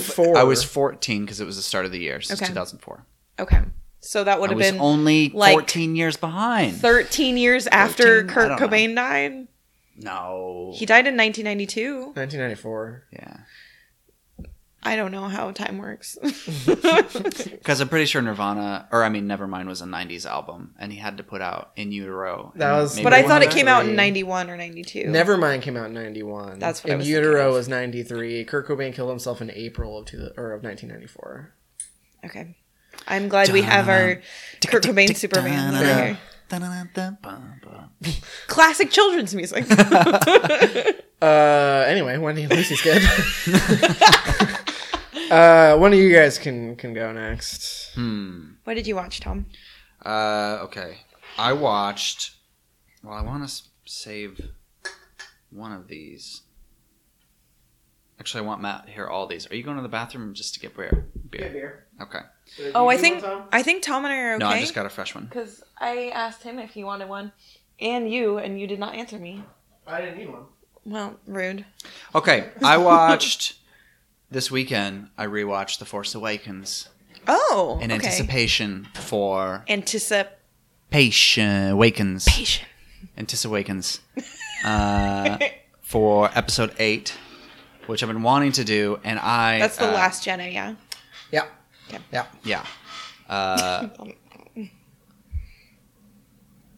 excuse me. Getting choked up thinking about Force Awakens. It's just, it's, Oh, God, excuse it's me. really emotional for me. Along the same lines as watching something from the Sundance Channel, I had a Starz uh, free Mm. trial, and lo and behold, they had it because I'd looked for it on Amazon Prime, and it, again, twenty dollar rental. Is it really? Yeah, both Rogue of them One are. is. Rogue know. One So Force is Awakens. yes, it Is is. No, I looked for it. Yes, it is. I looked for it. You're I'm wrong. look right now. Yeah. You're Yeah, Paris wrong. is just like, no, you're wrong. Cla- yeah, I'm taking after Matt. Well, yeah, I do that. well, we'll see. Anyway, uh, I was able to watch it for free, and really liked it. I mean, I saw it before, and I really liked it that time too. Uh, and I probably would have given it four stars, and I'd give it four stars now. Okay. But I think I liked different things about it. I think I, you know, I, I really hated Kylo Ren the first time. Really? and now I really I really like him. He's like I don't know. Mm, He's kind of scary. He's way scarier the second time around. Interesting. Yeah, because I feel like the problem people have with him the first time they watch is because he's like, Just you kinda like kind of like angsty emo. yeah, yeah, he's a kind of little bitch. But no, yeah, he's. It's also just the way he looks. Like he's super skinny. He's you know Adam Driver's very gaunt and Mm-hmm. has very striking features. Um, but no, I loved him the first time I saw it and the second time I saw it. Yeah, I was watching it with a friend, and we were both just sort of, sort of complaining. We were like, "Why? Did, how is it that they make these robots the most likable fucking characters in these movies, and they're just a stupid robot, Literally doesn't say anything, it then just the- beeps. and then BB-8 will be like, "Oh," you know, and his head will tilt down, and I'm just like, "Oh." God damn it! I love this robot good. so much. he starts beeping. You're just like crying over there. but they really did they really did nail it and I, I think going into it with like just being excited to watch a star wars movie m- meant more because I, I didn't have a ton of like star wars nostalgia i didn't see those movies till i was older too along with nirvana uh, so Freshman year was a big year for Tom. yeah Star freshman Wars year. Nirvana. Eastern Washington stuff gets out there later. first pair It's of sort of like the. Midwest. That was Right. Where he are you living in fucking communist Russia? Like, what's happening? That's when uh, Tom got his first pair of uh, JNCO jeans. oh my god. Uh, american Late to eagle show for everything. American Although when you were in a freshman, I was. What, Eagle. when he was in a freshman, Well, we, you, in your freshman year, that you said 2004, 2002, uh 2004 2004. So in 2004, I was like in sixth grade. Is that right? Yes, I was in sixth grade. Ah. So I remember Jane Co jeans being really big when I was in middle school, but you were in seventh grade. Because I was- Tom's a year older than me, and I'm a year older than you. right. Yeah, nine, eight, seven. It would have been the beginning of my sixth grade year. Because I mm. graduated in 2010. Yeah, that's yeah you were in seventh grade definitely yeah. Well, I don't know how to math, so Well, I'm not so- going to argue with you. but- it was freshman year was 2004 05 it was both years there you go. Please explain. I don't understand how school works. Uh, Tom got held back, so it's 2004 and 2005. Did you guys not go to school from uh, January to December of each year? No, I was busy listening to Nirvana. Too cool for school now. Listen to Nirvana. No math for me.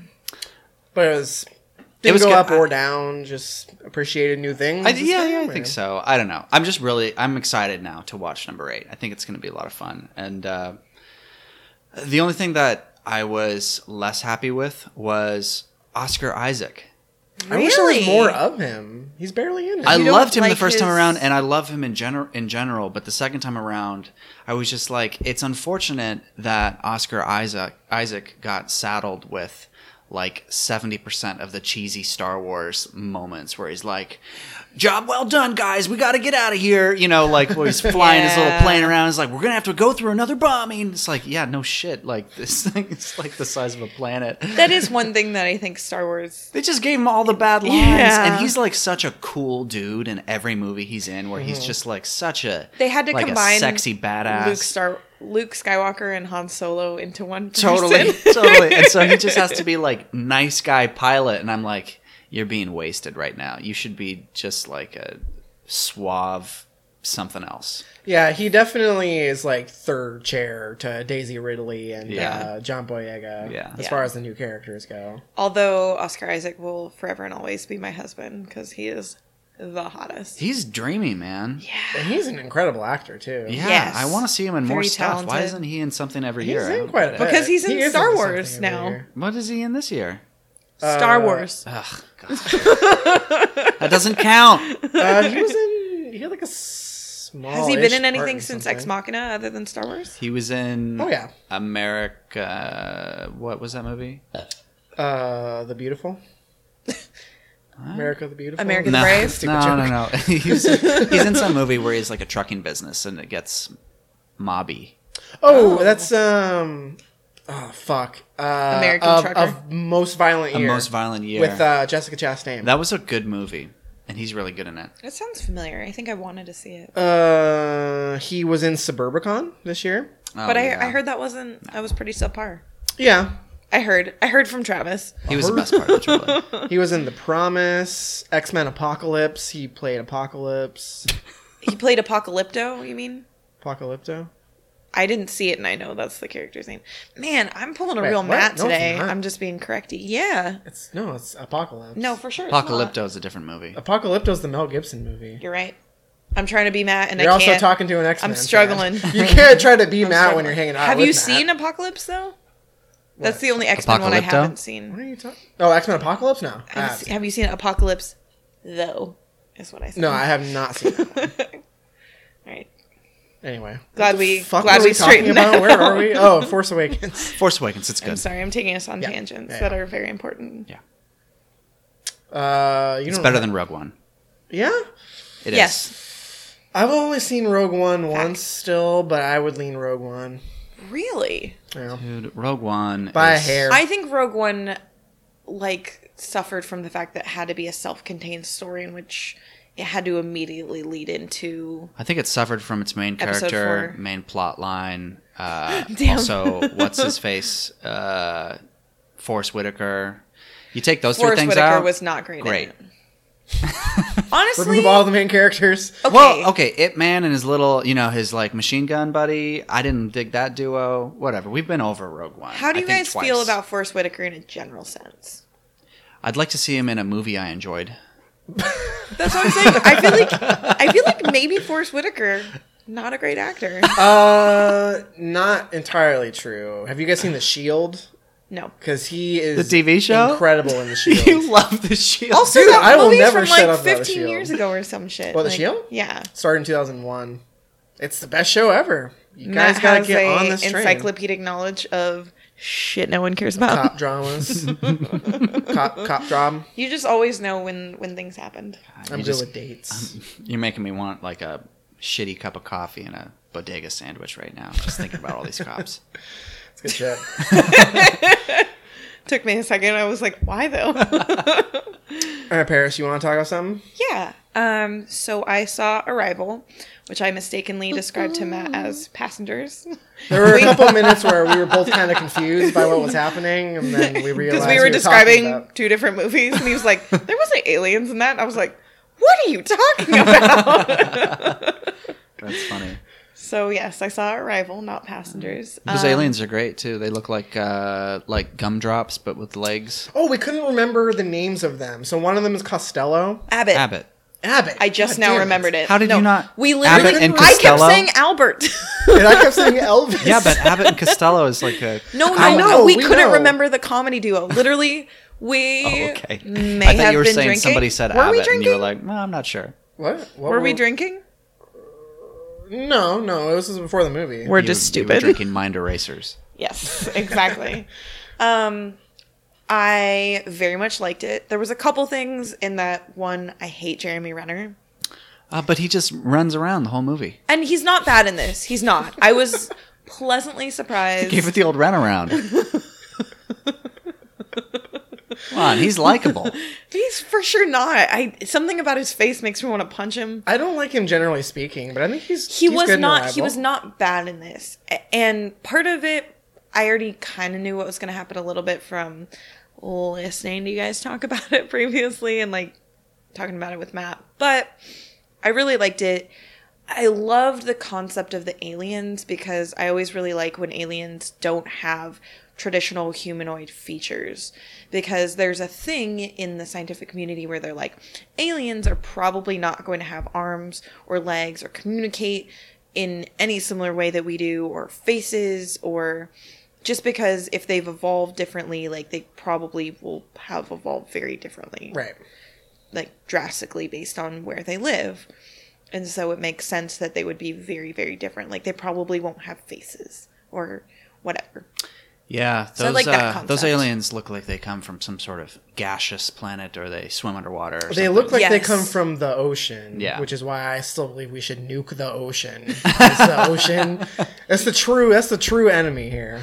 We have not explored the ocean as much as we possibly There's could. Unfortunately, there's fucking the kaiju ocean- in there. The abyss. Godzilla. Cthulhu. Krakens. No, Cthulhu comes from the sky. I don't know anything about Cthulhu. Not in his cult. I have not read Hmm. any H.P. Lovecraft. I am just simply coming from pop culture standpoint on that. Well, You know what's great about the ocean though? Everything else. No, no. Unfortunately, the worst. it's coming closer every day. Well, it does cover what, like seventy percent of the planet. That we know of yet. Thomas, a secret conspiracy theorist against the ocean. It's getting higher, man. Global warming. It's a thing. Ocean is fake news. There is no ocean. It is only giant lakes. It's one of those like uh, you know those uh, pools that you swim in that you like you swim against the The wave pools. Yeah, the wave pools. The ocean's just Like those shitty wave a pools really big water wave pool that feels Mm-hmm. like it's enormous because. Never mind. This is a stupid joke, and we don't need to see it through to its conclusion. Yeah. the ocean's I- real. Matt doesn't like it. The ocean's real. Matt is not. End of discussion. Also, there's definitely creepy stuff down there we don't know oh, about. Oh yeah. Have okay. So There's creepy stuff down there we do know about. I've been scuba diving quite a few times because I got certified when I was 12 because I'm a fancy pants. Uh-huh. And I went on Rodney night dives. Dangerfield Russ took you down there. No, it was with my mom. Okay. Diane Dangerfield Rust. Full name. Diane Danger, Middle name Danger. Ronnie the Rod, Diane Danger. My parents are awesome. I don't know. If They sound dynamic. Established. Dynamic duo. One- yeah. Except they're not a duo. Oh. Anyway. um but yeah, no, I went on night dives and it's really creepy because there's like for sure monsters that live in the ocean, but they're just regular things that live down there that we know of, like Not that regular. come out at night. Abominations. anyway, you were talking about Arrival. Oh, was I? so I loved it. I was a big, big fan. Um, couple of small things I think it could have benefited with me not knowing what was happening the whole time in the movie, like not having spoiled. But that's my own fault. Did our podcast spoil it for you? Was it like the Um, Yeah, our but I- episode? Yes, but I did it on purpose. Like I, Well, sure. I listen to your guys' podcast when I haven't seen the movie, just because I don't care, but because I hate myself. But in this case, you regret it. Um, I would recommend that people watch it having not heard about it, but I don't think it took away that much from the movie, to be honest. It gave me a different interpretation, like watching it for a second time, but for the first time. Yeah. I really liked it, except for Jeremy Renner. He sucks. He can go fuck himself. Hawkeye is the worst Avenger. Bye. yes. That is true. I'll co-sign that. Hawkeye is the worst Avenger. And it's not even close. Like he's just the fucking worst. But overall, it was a decent watch. It's on Hulu and Amazon Prime now. So go watch it. Everybody should. That Cool, movie's cool. cool. Yeah. Yeah. It's visually it's beautiful and Amy Adams has a really good performance in it and I haven't seen her in something where she was able to really stretch her acting legs in a while. Some would say it was the second best film of 2016. Some would say that. Some would say it's number five Some would also say that. because Kubo was better. Kubo for sure was better than this movie. Was Like, Kubo really higher on your list? I can't remember, but the kids were watching it yesterday, and I was like, "Oh yeah, Kubo." Oh. Okay. We were talking about that because we saw a thing for Coco. Hmm. And I'm so excited for Yeah, Coco. Coco does look awesome. I thought it had already come out, but I'm very excited to see it. Yeah, it comes out next week. We'll talk about that on the next uh, the next episode. Cool. Episode. Um, episode. All right, you got some other stuff to, to cruise on through. We're done with Arrival. Wrap it up. Are you done? I mean, you don't have to be done. that no, I'm done. Okay. Uh, I have five things left. I'll knock out a couple have of them. two more. Me too. Um. Oh, I'll, I'll get a fun one out of the way. So I saw The Room for the first time. Yes. Tom, are you familiar with The Room? I'm confused. Is it Not room. The room. which one's the room? Uh, the have you seen trailers for The Disaster Artist? Yes. Tommy Wiseau. Yeah. The movie The Disaster Artist is based on the best worst movie ever You haven't made. seen the room? No, I hadn't. I didn't know yeah. that the disaster artist was playing off of something, like riffing Yeah. off of something. Oh, it's the Do you whole not really thing know, is like, the story The behind disaster The Room? artist is the making No, of the but I'm room. excited for the disaster artist. You should go see the room first. Okay. Well, if, Yes. if you can. The Room is renowned for being one of the worst movies ever made, but it has a really strong cult following. Best worst movies ever. Yeah, because it's okay. So going into this movie, uh, th- so okay, so uh, f- um, they're marketing the Disaster Artist by having uh, screeners of The Room, and The Room is a famous like midnight movie that's well known for like crowd interactions. So you're supposed to say things at certain times, and I'll get into specifics. Similar to Rocky Horror. Yeah, yeah. It's an interactive theater experience. So they were doing what the what is going on right now? I was I was communicating to Paris that I haven't seen Rocky. And I immediately Oh, rolled yeah. my eyes because I'm very disappointed in Tom. something. so Picture something? Show.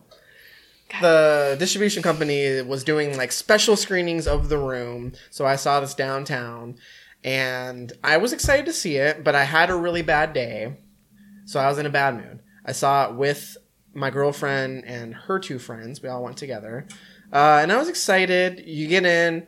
Uh, it was free, by the way. So it's like you know, like the screeners that we go to. It's first come, first serve. You get the For ticket sure. sent to your email. So we get there, and we walk in, and free medium popcorn, free soda, free drink ticket if you wanted to get a drink outside, All right. free shirts, and they give you. Uh, there's a there was a giant table full of plastic spoons outside of the and they encourage you to take a handful of plastic spoons and a little football. So essentially the movie happens and they even give you like a like a cheat sheet thing where it's like anytime there's a shot of the golden gate bridge it, it's gonna pan across the golden gate bridge and anytime you see that you're supposed to go go go go go go. And if it doesn't get all the way to the other end of the bridge you're supposed to go oh and then if it does get to the end everyone's supposed to cheer. Anytime denny walks into the room you're supposed to go hi denny. And then anytime he leaves you're supposed to go bye denny. Like stuff like that. And i had such a miserable experience. Why? Oh my god, I was in such a bad mood. I anytime This seems like your bread and butter. No you way. love stupid B movies. anytime other people are having more fun than me, it makes me have Oh less fun. Oh my god, you are the worst person alive. Because everyone was like, I'm glad this is on movie. record. I'm glad this is on record that when people have more fun than you, oh my god, are you Lady Bird? What's happening? Well, okay, so I want. I just wanted to watch the fucking movie. I'm That's getting the bad- I'm getting that's- hit in the head with spoons the whole time. Matt, like, if you just wanted to watch the movie, you should have downloaded it. If you go somewhere where it's an experience, I like, know, but you okay. know what so it's gonna Let me finish my thought. No. So part of the reason why I had such a terrible time is because people were quoting lines constantly. So it was like I just wanted to hear the lines. Everyone was quoting it, but also people were trying to be funny on their own, like outside of all of the crowd oh, stuff. they were- Yeah. people would yell, yeah, riffing, yelling comments, and it's like just shut the fuck up. You're not funny. Leave me alone. I just want to watch my movie. Can everybody go home? That's not stop throwing spoons in my head. I know, and I I was in a bad mood, so I probably let it. You done good. It also didn't help that uh, I told I said I was with some people. Uh, they were having a great time. They loved it, so they were like making little comments. I was on the end, so I was just feeling ignored oh God. and having a terrible time. I was like, my girlfriend's ignoring me. Oh my God, you're the this fucking movie worst. sucks. Matt, if he's not the center of attention, he has a less Eeyore. good time. That's not true. You literally just said that. If people are having more fun than you, That's different than being the center of attention. It's a really bad movie. It's a fucking terrible movie. I can see but it's a great, terrible movie. why it would be fun, but it's not as funny. Like people were losing their fucking minds. Yeah, it's and so I, funny. At stuff that I didn't think was funny at all. Matt, the first time you okay, so the first time I watched The Room, we had downloaded it. It was just me and my previous boyfriend, like at home, whatever. It was super funny. And then I saw the RiffTrax version, and it was even funnier. And then I went and saw like a live RiffTrax version, and I was drunk, and it was even fucking better. So I feel like that's how you got to do it. You can't see it for the first time in a setting where everyone else has fucking seen it. Yeah. Of course you're not going to enjoy it. Of course you're going to have a bad time. well, that's not that's your own fault. true because two. So I went with four people. Only one person had seen it, and the other two people fucking loved it. Really? Yeah. It was mostly just me being in a bad mood. Anyway, Robes. don't go see the room. The room is garbage. Go see the disaster artist instead. No, I'm good.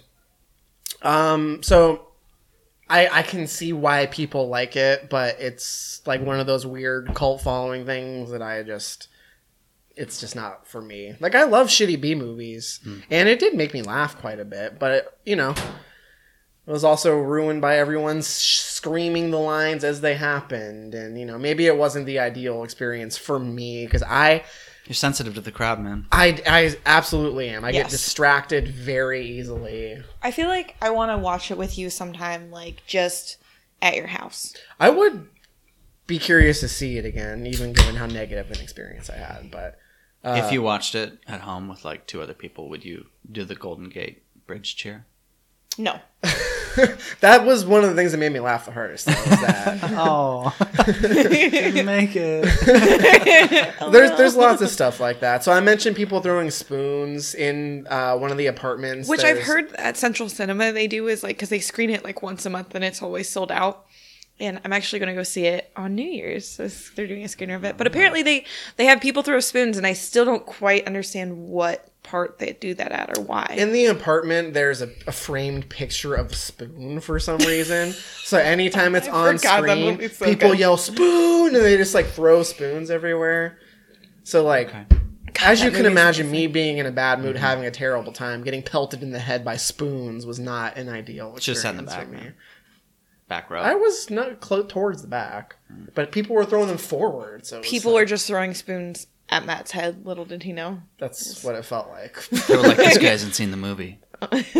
Let's throw spoons at him. Well, the girl sitting next to me was like, "Have you seen this before?" I was like, "No." She's like, "Oh my god, you are in for a treat." And I was like, I was like "Yeah, I'm That was like, excited. I'm fuck up. excited." And then the oh whole time, my I had a God, really I shitty day, hate okay? you. she was also laughing really hard at everything, and now I was just like, "Shut the fuck up!" Matt Let hates me the enjoy enjoyment this." of other people. She was doing it for your, pl- you know, to make it better. Did for you say for your Just- pleasure? doing it for your pleasure. she was ribbed. Anyway, that's what? that's all I'll say about the room. Um and another tie-in to another thing we talked about. Uh, I watched Polytechnique, which is one of the early films from Denis Villeneuve, director of Arrival. Classic. Uh, Travis has talked about it before. It's the like school shooting, or yeah, it's a community college Oh. shooting in Montreal. It's black and white. Takes place during the events of a school shooting. It was good. It's definitely my least favorite of his films that I've seen. Uh, Is that an early one? uh, yeah, it, it was like his third or fourth feature. It's um, one of his more well-known ones from like the early portion of his career. But I don't know. I just I didn't I didn't love it.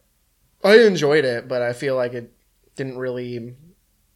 It wasn't super interesting. Like it was mostly just like a massacre. Like there's a guy who goes into school and kills people, and you kind of get to know the people a little bit, but it just wasn't super tense. Uh, it's a very low budget film, so it doesn't look great. I don't really know as far as the stylistic choice of making it black and white. Maybe it was to make the carnage less graphic, I guess, you know. I don't really know, but it's a good movie and I did enjoy it quite a bit, but it, it's definitely the worst of, of his films because he followed up Polytechnique with Incendies, and I think that's an incredible movie. So I don't really have too much to say about it, but worth checking out, but I wasn't a huge fan. Um, and then I also saw um, what's the name of the fucking movie? I gotta pull up my phone again. Uh, I've got like three left. I also just wanted to comment on the fact that I think Matt and I do a similar thing where we're, we'll enjoy a movie, but like talk about how shitty it is first. yeah, yeah. Like, these are all the things I didn't like about this movie. Five stars. uh, oh, I watched uh, The Babysitter. Oh yeah. Oh, I thought you'd already seen that. No, Travis did. Oh, okay.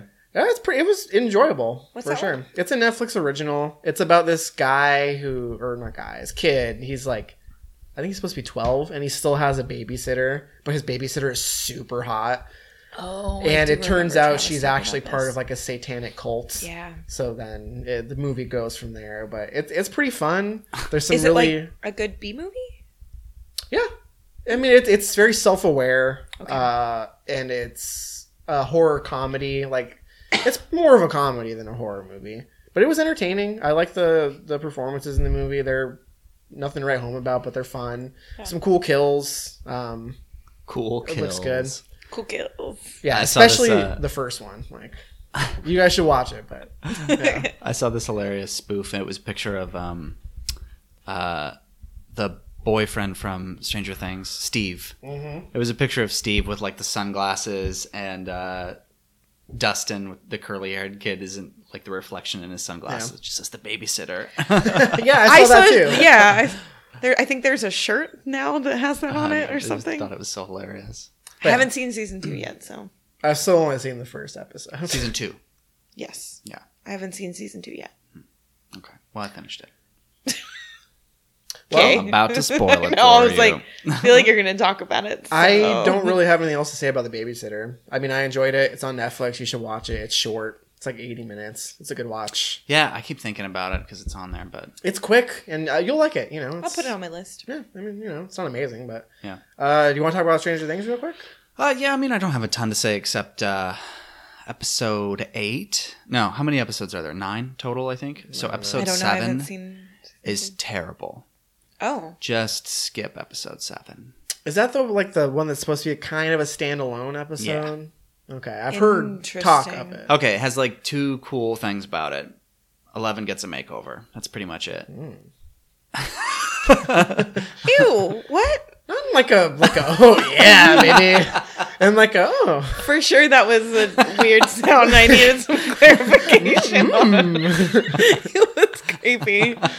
no no absolutely not. You're a man in your twenties. I'm not a She is a small child. Oh God. Anyway, so she gets a makeover. she gets her hair back. Okay. Okay, yeah. so it's a good season. It's, it's good. Uh, I don't know. Uh, Better than season one. I think I think so. Yeah, I think so. That seems to be a consensus. Yeah. yeah, yeah. I think so. yeah. So based on barely. the based on the interneting things I've seen, is Steve a better character in this season Yeah, he's just more of a good guy the whole time, basically. rather than an asshole the whole time? Yeah. But you do. I I like Steve. No, he's he's first got his redeeming qualities for sure, but for most of season one, he's yeah. kind of a dick. And even when he's redeeming, he's not like great. He's just Well, oh, better than you were. You also don't want the girl to be with him. You want the girl to be with Will's older brother. right. Yeah, I was I was trying to think of which season I liked more, and I didn't really like any individual plot line a ton. There wasn't anything that like blew my mind or surprised me that much or or anything. I think that all the characters have just come into their own so much that they just work. There's so much chemistry. For sure. Uh, you know, it's it's really funny still. The kids are hilarious. So Other Um, than Sean Astin, are there any big character, new character introductions? Uh, yeah, there's a couple. There's like this uh, scientist guy um, who plays a pretty big role, and there's a new kid that Oh. gets added to the group. Mad Max. Oh, is it the girl? Mad yeah. Max. So I did sort of watch episode one, I Mm-hmm. think, maybe two. I was very drunk. This was actually after Matt's Halloween party. Oh yeah. Told so me it that. was three in the morning. We were all Mm-hmm. Decided to super throw wasted. Stranger Things on. I come out of I was at Matt's house with his roommates and another person was there too and I come out and they're watching Stranger Things. So I watched like 15 minutes of one of the first episodes of Stranger Things and I was like for sure I'm too drunk. I actually want to watch this for real and then Gotta- went gotta to go bed. Yeah, uh, her and her brother are are pretty big characters. But again, that's a, my, another complaint of mine is they waited so long to give those characters backstory, and they have like so many things that they hint at with the two of them. yeah. Um, so it, it would have been cool to get more of them, but it was it was a really good season. Yeah, I need Is- to get going with it again. I've only seen the pilot, or not the pilot, the, the first episode of Yeah. season two. Well, is it different now that Will is like more in it? sort of. He's still kind of just the lame kid that gets you know targeted all the time. Yeah. the small run of the litter role. Because I was curious about that. That now he's back. I was like, for sure he's barely in the first season. Yeah, I think around episode five, I was watching it with Sarah, and I was just like, "Will sucks. He just can't get it together." Maybe that he should just go back to the upside down. no, he, he's more of a character. He has some cool stuff toward the end. Um, yeah. Also, speaking of TV, finished Fargo season two, and Oh, Fargo nice. is so good. Season one was really good. I loved it. Season two, I liked even better. Wow. Gets more stylish. I'm excited for season three, uh, which is not on Coming Hulu yet. soon. Yeah, I think it's finished. Did finished. it already happen? Is- Yeah, did it it, like happened. air On regular like- TVs Yes, already? but it's not on. Not on Hulu yet. Do you know who's in it? Really? Ewan McGregor's a character. Oh shit! Fucking love Ewan McGregor. Yeah. Uh, that's all I know. I haven't looked up anybody else. I'm Okay. low key mad that Hulu doesn't have it like streaming regularly like they do with most shows. Well, Yeah. FX shows it's kind of hard to find. Oh those. yeah, unless you have FX X FX now to or whatever. now Got suck the my movies. cock. FX. Remember when they did got the movies? Do they not do that anymore? Well, I think they still do. I don't know if they still use that. I haven't like, watched cable TV. I haven't had- or whatever the fuck. I haven't had cable not a great TV in like close to ten years now, so I don't know. Uh, yes, there are some great characters in Fargo season. Well, both seasons, but especially two. Man, it's it's totally worth watching. Um, yeah, that's it for TV. I need to catch up with that. Awesome. I actually haven't watched any Fargo, and I know I should. So, You've seen the movie though, right? of course. It was kind of actually I was uh, kind of turned turned off by the idea of starting Fargo because I was like, I've seen the movie. What do they do? Like, why is and it I going to be keep special? Hearing it's good, but it's hard to like. Yeah. motivate They really just take to- a couple little motifs and a couple ideas and a couple images for setting, season one and the setting, of course. Um, uh, but it doesn't even take place in Fargo. Like Fargo Oh. comes into the story, they go to Fargo, but it takes place in a different Minnesota town. And then season two is totally different. There's no continuation. That's cool. Yeah. So you really just kind of know what you're getting into, but as far as the plot goes, it's totally novel. Yeah. uh, I have two new movies and a rewatch left. How I much have- do you guys have left to talk about? I got two movies. Tom, are you tapped out or you got another one? I have two movies. Okay. Let's well, be swift. let's yeah, let's T go. Swift. Paris, you want to talk about your two? I'll do mine, and then Tom can do his, and we'll call it good. Sure. So um, I saw My Friend Dahmer this past week um, in theaters. It was okay. I was actually really excited to see it. I'm a bit of a slave normally to Rotten Tomatoes ratings, and it has like an 81% all around the board um, solid score. So I was like, for sure, this is going to be good. And an interesting subject matter looked cool.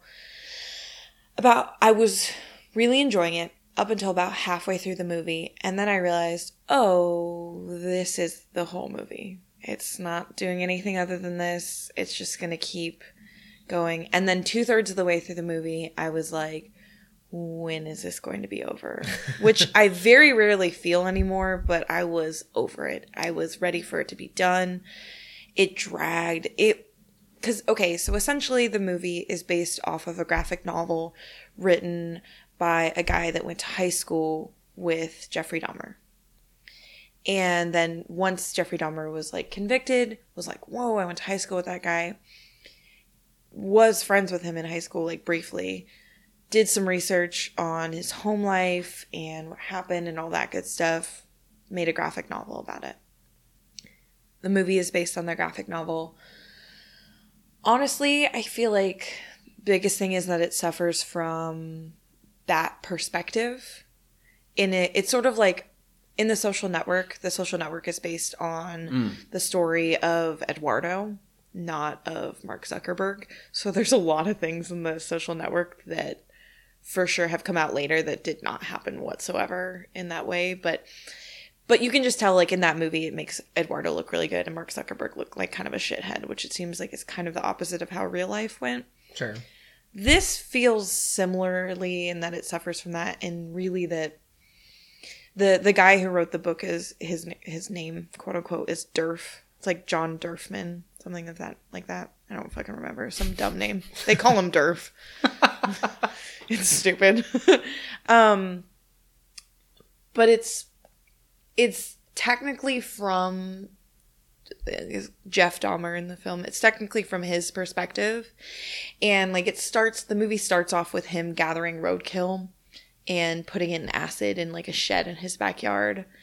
But so much of it nothing really happens. It ends right before his first kill.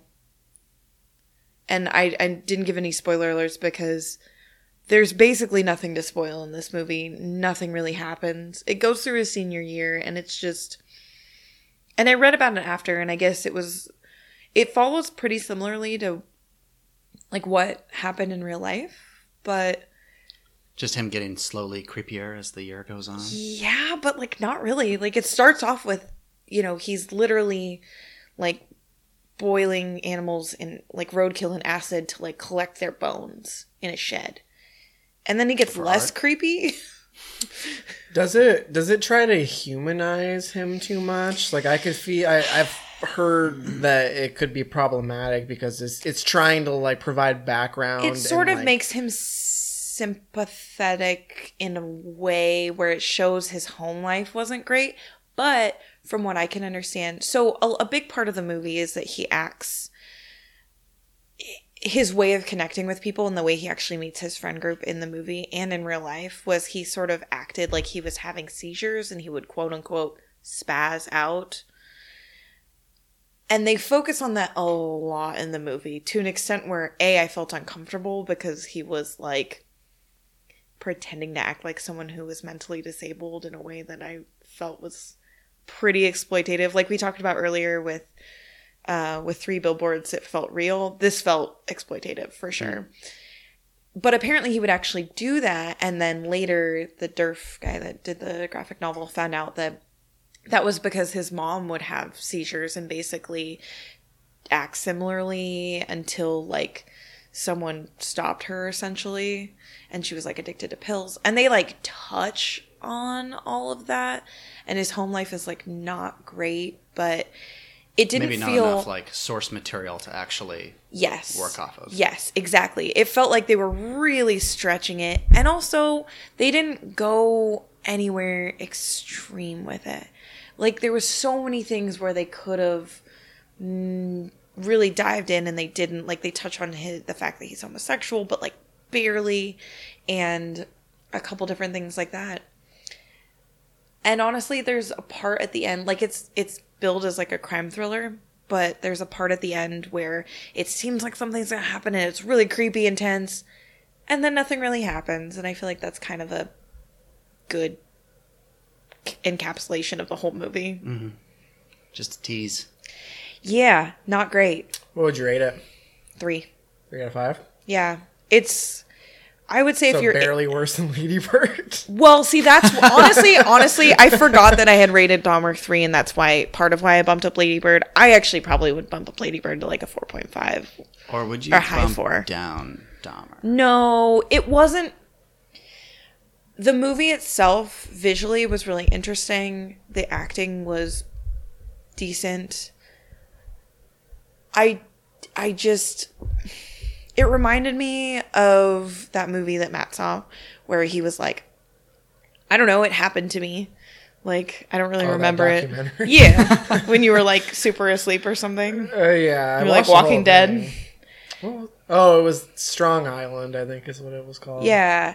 It just it wasn't terrible. It just nothing happened and I got bored, honestly. Especially for like I'm really into like serial killer shit. Um and I just found it super boring. I did a lot of Wi- Wikipedia research after on Jeffrey Dahmer, and I honestly found the Wikipedia research more interesting than the It movie. was thrilling. Yeah. Yeah, like it just sucked. Especially because it, the movie literally ends with him meeting the first person he killed. That's where the movie ends. Like you cut out all the interesting stuff about his life. Yeah. It was not great. Yeah. Okay. Anything else on that? No. Okay. Uh, did you have one more?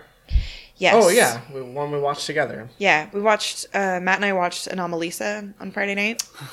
Oh, Did good. you see that, Tom? Yeah, I saw it.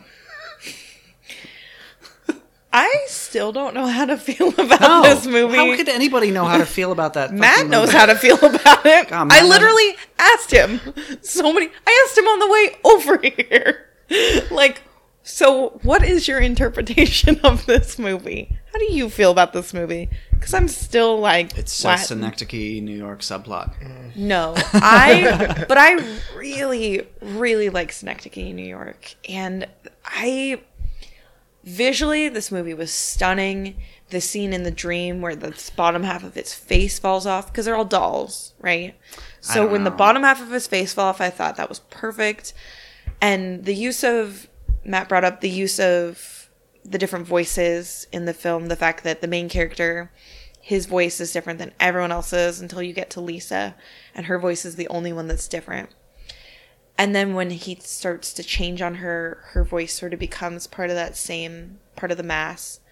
And one thing I did find really cool about that scene is that there's like a light shining through behind her, and it really, without putting it, shoving it in your face, it felt like in the light of day. Now that he's seeing her, how she really is, he's like grossed out and like annoyed and Repulsed by her. yeah, repulsed by someone who he was like almost like uh, in love with after having first met the night before. Eh, But I really like the way because during the scene I was like, why is a light shining behind it? Because it's it's all dolls. It's a fabricated world. They're very specific about everything, like the lighting and everything. So I was like, this is an interesting choice. And I think it was literally to like shine the light on on who she is as a real person, and that's not really what he wanted.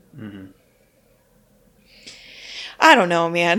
Did you get anything more out of it this time, Matt? Uh, no, this is probably like the the fourth time I've seen it. Uh, I still think it's incredible. I like Charlie I, I Kaufman's need to watch it films better. again just by myself Yeah. without my wife who's hating it every second. It's pretty funny. Like there are some parts that still make me laugh when I watch it.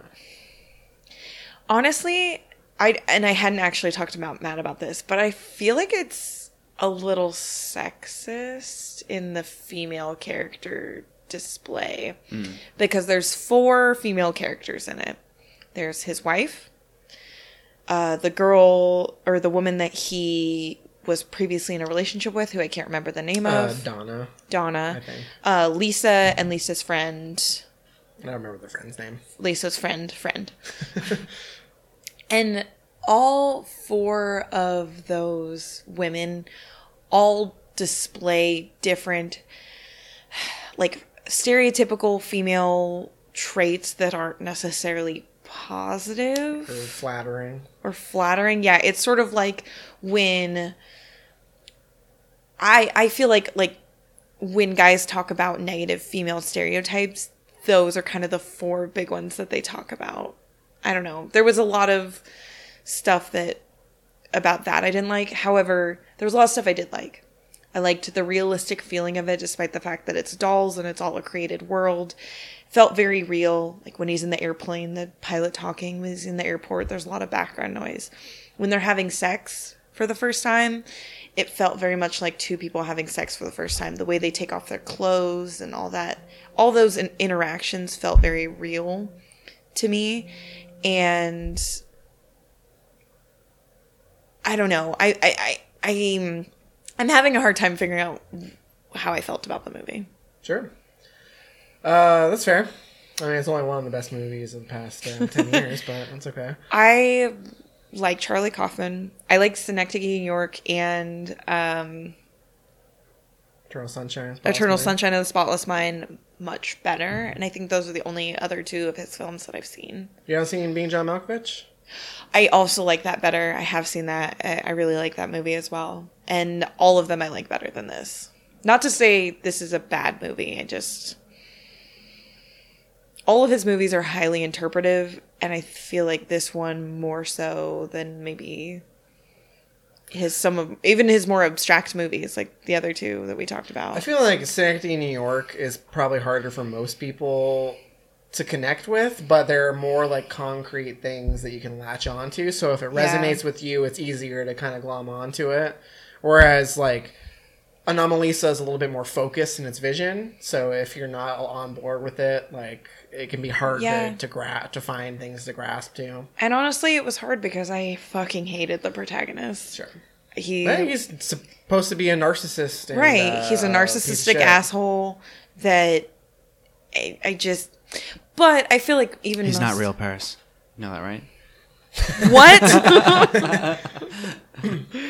no, but I mean, like, I think that's part of why I had a hard time with this movie is because most even anti-hero protagonists, I can find something in there that I can understand about them and really this i just wanted to punch him in the face i i got mm, really He's a little bit too real.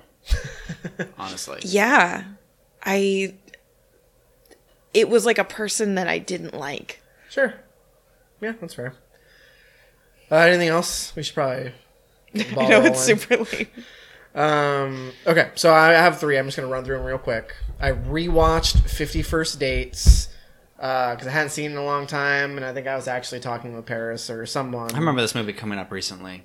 And uh, it's not great. No, it's not great. I liked it when I was younger, and I do. You know, I still had fond feelings for it, but it was. People love that.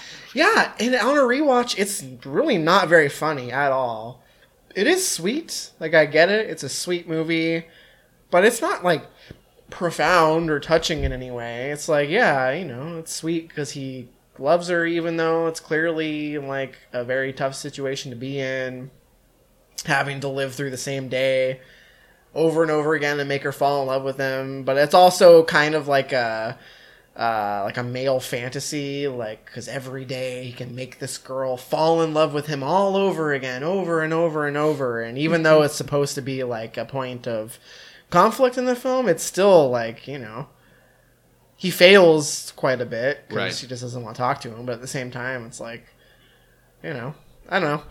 Uh, it- some of the humor is kind of offensive, which you is expected from you know an Watching Adam Sandler older- movie from this from this era. It's fine. She I, Paris was arguing with me because I was trying to say it's not very good, and I was like, it's not even top ten Adam Sandler movies, and she was like, name your top ten Adam Sandler movies. I was like, fucking yeah, and then I did it. Uh, and yeah, it holds up even less than I than I thought it would. It's like a a three out of five for me. Yeah. It's totally passable. It's a sweet movie, but it's not very funny. Drew Barrymore kind of gets on my nerves, honestly. They both get on my nerves. Paris apparently loves it, but i don't love it it's just it's not even in the top 10 Adam Sandler movies. matt and i actually had a texting argument about this So I hear. oh did, i was in the bathroom i didn't i didn't I didn't know it was over text. I just knew it was an argument. Yeah, we were texting about it. Matt and She I challenged always me have to name. arguments. She challenged me to name mo- better movies, and I did. I asked, no, I didn't challenge you. I said, okay, Well. what are your top Adam Sandler movies? Because I was curious.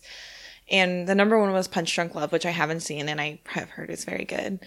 But honestly, some of them like Waterboy. Have you rewatched Waterboy? Yeah, for like- sure like it's not months as good ago. as it was when I was like Oh, it's not. eleven. It's not, but it's still better than Fifty First Dates. I like Fifty First Dates. It's, It's a cute. bad. You can have that. It's a cute rom com. I'm not No a big rom com fan, but I think it's cute.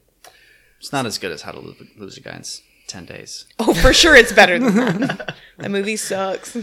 Anyway, so that was Fifty First Dates, and then I watched two of my Criterion Collection Blu-rays, uh, both recent acquisitions. I watched Personal Shopper, which I actually released earlier this year. Oh yeah, how was that? Uh, I liked it a lot. Uh, it stars um, uh, Kristen Stewart. It's a French film. Oh, yeah. And it's not really what I was expecting. It's kind of uh, French. supernatural Yeah. drama. Oh, It's not really what I was expecting. It has to do with like ghosts. And there are like elements of horror. It's definitely not a horror movie, but there's elements of it. So it's like her dealing with grief. Uh, and also it deals with celebrity. The performances are really good. It looks beautiful. Uh, I wish it went a little bit further with with its concept, but I certainly liked what it ended up doing. And it's one I I think I I do want to try and rewatch again before we do year end stuff because I feel like it has potential to like hit that next level on a rewatch. Just I might pick up on more. Uh, but it's great. Uh, it'll definitely come up in, in year end discussion. How'd you watch that one? Uh, I bought it. I I have the Criterion. Oh, right, Criterion. So yeah, if you want to catch up with that, I have the the Blu-ray. So I would be down to rewatch it with you when you when you watch it because I haven't seen it. That's good. That's good. Uh, and the other Criterion I watched was uh, "Women on the Ner- the Verge of a Nervous Breakdown," which is a Pedro Almodovar film. That's the name of the film. Women on the Verge of a Nervous Breakdown. Yes, it's from the late '80s. Uh, it was his breakout, like international hit. Uh, I'm a big fan of his work. He he's done uh, "Talk to Her," "All About My Mother," uh, "Volver." Uh, he's a Spanish filmmaker, and he's Does he focus mostly on women? Yes, uh, he. Most of his films are about uh, women or uh, just people on. Spain. Well, Spanish women. A lot of his movies are about uh, gender. So he has a film about a trans woman. He has a film about people who are homosexual. You know, it's just about on the spectrum, the queer spectrum, I guess. Um, so that's he deals with that subject matter a lot, and he's very funny. He's very uh, stylized, but also has a keen eye for you know addressing what makes these people human, and is not they're not just caricatures of identities you know? Like that is part of who they are their their gender and their the way they express themselves but that's just a part of it. Uh, and this movie was really good. It's about uh, women who deal with stressful situations and it just piles up and then they have nervous breakdowns. Uh, and it's funny. It's it's weird. It's uh, it's got Antonio Banderas in it a very young Antonio Banderas uh, it's good I'm a big fan of his work it's it's a lesser work for me I like most of his other films I've seen more but Oh. it was good Would you say this would be a good like intro to his stuff? Because I haven't watched any of his. It would be a decent intro, but there, there's better. I feel like uh, All About My Mother is probably the best. Is the best introduction to his work. For sure. Talk to Her is really good too. Talk to Her is probably my favorite. But So Anyway. how many unwatched Criterion do you have left? I've got probably like six or seven that I've never like seen. Criterion that you've bought but haven't watched yet. yes. Okay. Yeah. Films that I have not seen before. There are a couple that I have seen, but I haven't actually watched my Criterion yet. Like Doctor Strangelove. I've seen that Mm-hmm. movie, but I haven't watched the Criterion. I've never actually seen it. I It's know it's super like good. it's top of my should watch list. We could try and watch it before we go to that show tonight. Do we have time? It's not until like eight. Isn't that like a three-hour movie? No, it's like two hours. If that. This is a conversation, but anyway after the podcast. we can have that off air. Take that one offline. That's gonna do it. Off. Every fucking day on my goddamn fucking field calls. Um, can we take that issue offline? Ugh. I have to say that. I fucking hate myself. Uh, that's it for me. Does anyone else have anything else? Yeah, I got two. Uh, also, did you guys see that Amazon spent millions and millions and millions of dollars, somewhere upwards of 200 million, I don't know, it's like 250, to buy the global rights to The Lord of the Rings, and they've already committed to a multi year television show I did see that. I did. Yeah. set before The War of the Ring. That's supposed to be like, you know, competitor to Game of Thrones, although I'm sure they won't make it as, As uh, graphic. racy. So my thought is they're doing similar to what Disney did when they bought the Star Wars franchise. Why not? because it's it's already got a built-in fan base. Like you know, it's stuff that people like. People fucking cream over Game of Thrones like it's their fucking child. And Game of Thrones is coming to an end with the next season, so there's going to be a void to fill. It makes a lot of sense from a marketing perspective. Yeah. Could be good. Anyway, I'm stoked because I'm a big Lord of the Rings fan and I'll watch just about anything that takes place in that universe. Okay. um, I watched Was The that World's just like End. a random tangent? That was tangent a before you- random okay. tangent. totally. Um, I watched The World's End, which is Edgar Wright's mm, third in this trilogy. Third in the Uh, Cornetto Cornetto trilogy. trilogy. Yeah. What's that guy's name? Edgar Wright. No, Simon Pegg. that- Simon Pegg. Simon Pegg. Yeah. This movie was just okay for me. Really? World's End. Yeah. It's not that funny. Of the three, I think it's third. Yeah. I think it probably did some stuff that was uh, maybe cooler at the time. Like, you know, um, oh, I had the comparison movie in my head, but all the action scenes are like the sped up kind of. It's it's kind of like the action scene from The Kingsman. Oh, like the guy that's in um uh the limo driver, the transporter, like that. Oh, uh, I don't know if I've not what you're seen those. But you know what I'm talking about, where it's um, what's the other one? Statham? What are you J- talking The other movies that Jason Crank? Statham is in. Crank. That's what I was like in Crank. I haven't seen Crank. No, it's God definitely, damn it. it's It's It's just you know, it's just normal was gonna say, I don't people remember doing a chore- a choreographed fight, and they just speed it up. yeah, So it just goes by faster. yeah, Yeah. I, I don't know. I, I'm sure it was novel at the time, but uh, I, you know, I, I think it just hasn't aged quite as well. As, I feel like even at that time, it maybe was a little overdone. I don't know. I prefer Simon Pegg as the straight man, and that other dude as the funny guy. But you have to get halfway through the movie for that to happen in this one. Yeah. I do always appreciate um, beer worship, so that was great. They do love beer a lot. Uh, and uh, Pierce Brosnan being in a movie, that's a plus. But I forgot he was in. yeah, I've I only seen this the literally even time. a small same. role. I saw it in theaters, and I 100% don't remember even now that you've said that. Is he a bad guy? yes, Isn't Martin Freeman in it too for like a hot second? Or no, Oh, he's in the crew. Right? Martin He's in the Freeman. crew. There's a spoiler I was about to say, so I mouthed it Well, to it's Matt, and he Affleck for sure did forever. not I- understand what I was saying. but- he's a bad guy. No, but that's The part at the end though, he turns out to be a bad guy, but you don't know that like, at the when- beginning. When they're arguing? yeah, with at like the very end Yeah, when they're talking. It was kind of funny, like- but I was already at that point. I was like, okay, I think of the three World's End is definitely the bottom. yeah, yeah. I need to see it again, but Um, so we'll see what Travis thinks next week, I guess, or next uh, show. And then um, I watched Let the Right One In. I watched that this morning. How was Oh, that? First time watch. Yeah, first time watch. It was good. It was very bizarre, very interesting. What's that one Um, about again? That one is about a little boy, and then a little girl moves in next door, and he only sees her at night, and she comes out, and she never seems to be like affected by the cold. And Oh, then she's the Goosebumps girl. close. uh, pretty quickly, you realize that she's a vampire or something like a vampire. Uh, this movie is like pretty brutal at times. There's some horrific deaths, which are quite satisfying. um, I don't know. It has. Uh, it, it's not like super fun to watch. It's not fast paced by any means. It's not like an a pure horror film or or an action film or even like a, a drama. It's just the relationship between the two kids and and uh, them kind of working it out because she's struggling with being a vampire even though she wants to be a normal twelve year old, and he's struggling with being bullied at school.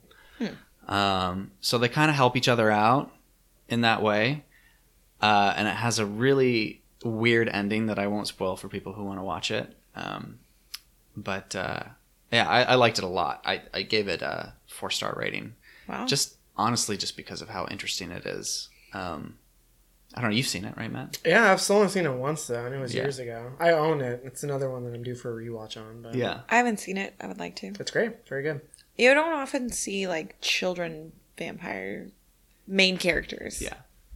It's a show, or it's a it's a movie that shows rather than telling, which is fun. you Always know? great. Yeah. It's, it's a pretty quiet movie too. Yeah. There's not a ton of music from what I remember. Lots of just lingering on shots of the snowfall and the kids being outside in the dark. You Yeah, know? it's very spare. All the homes, I think it's set in the 80s, oh, uh, in like Norway or something. wow. Um, so everything's pretty like sparse and bleak, and the houses, you know, aren't very like well furnished or anything. Northern Europe has a great way of of that feeling. Depressing. Yeah, that sort of depressing, sparse, like Yeah, open land, Yeah. but gray and it's creepy, yeah, but it's not. You know, it's not a movie that's going to scare you. right. cool. All right. Anything else? That's it. Paris. No, that's that's it. I think. Okay, cool. Well, I think that's gonna do it. Uh, there was a segment we were thinking about introducing on this episode, but I think we'll just wait until Travis is back. Called Netflix and chill. No, not that one. So I just want to tell everyone that I suggested a segment called Netflix and Chill where they just like watch a movie or film on Netflix and talk Like about a it. Netflix original or just Yeah. some movie on Netflix? An, a Netflix original, like, and not like an every time segment. But apparently, they did not like that idea and said, "Fuck you, Paris. I'm just gonna do whatever we want anyway." Did I say that? I don't think I said that. Yeah, that's a direct quote. I think you're misquoting because I said that. Yes. Perfect. I brought But it up wrote with wrong person. with Tom, Matt, and Travis at Travis's birthday, and they were like, "Yeah, maybe," and then didn't do it the next time. And I was like, "Oh, bummer." Uh, next time we record, uh, Coco is coming out, the new Pixar film, Mm-hmm. uh, The Disaster Artist, and I don't know if it's going to be open here or not, but The Shape of Water, the new uh, Guillermo del Toro. Those all look really, really good. So we'll be seeing at least two of those. Since I'm taking over for Travis, I vote all three. The new Travis. Old Travis would have voted for all three plus another 17. So you have to make it different. For sure. I only came in here having watched two other movies, and Travis would have watched 20, so I feel like I did him a disservice. He's going to have to catch up on the next one, though, so he's going to have to rattle off 28 movies. 40, Oh, no. 43.5 movies that he's watched in the last We're two going to weeks. have to make him give, a, give us a list beforehand. We'll just scratch out. Yeah, you're No. not going to talk Yeah. about this. It'll be kind of like when uh, y'all have done the um, the brackets. Like, no, for sure not that. Uh, okay, well, that's going to do it for this episode. Send us an email, cinephilesdigest at gmail.com. Like us on Twitter, Facebook, all that stuff.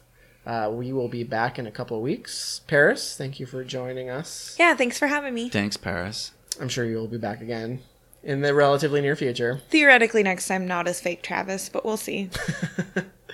Fourth wheel. We'll see what happens.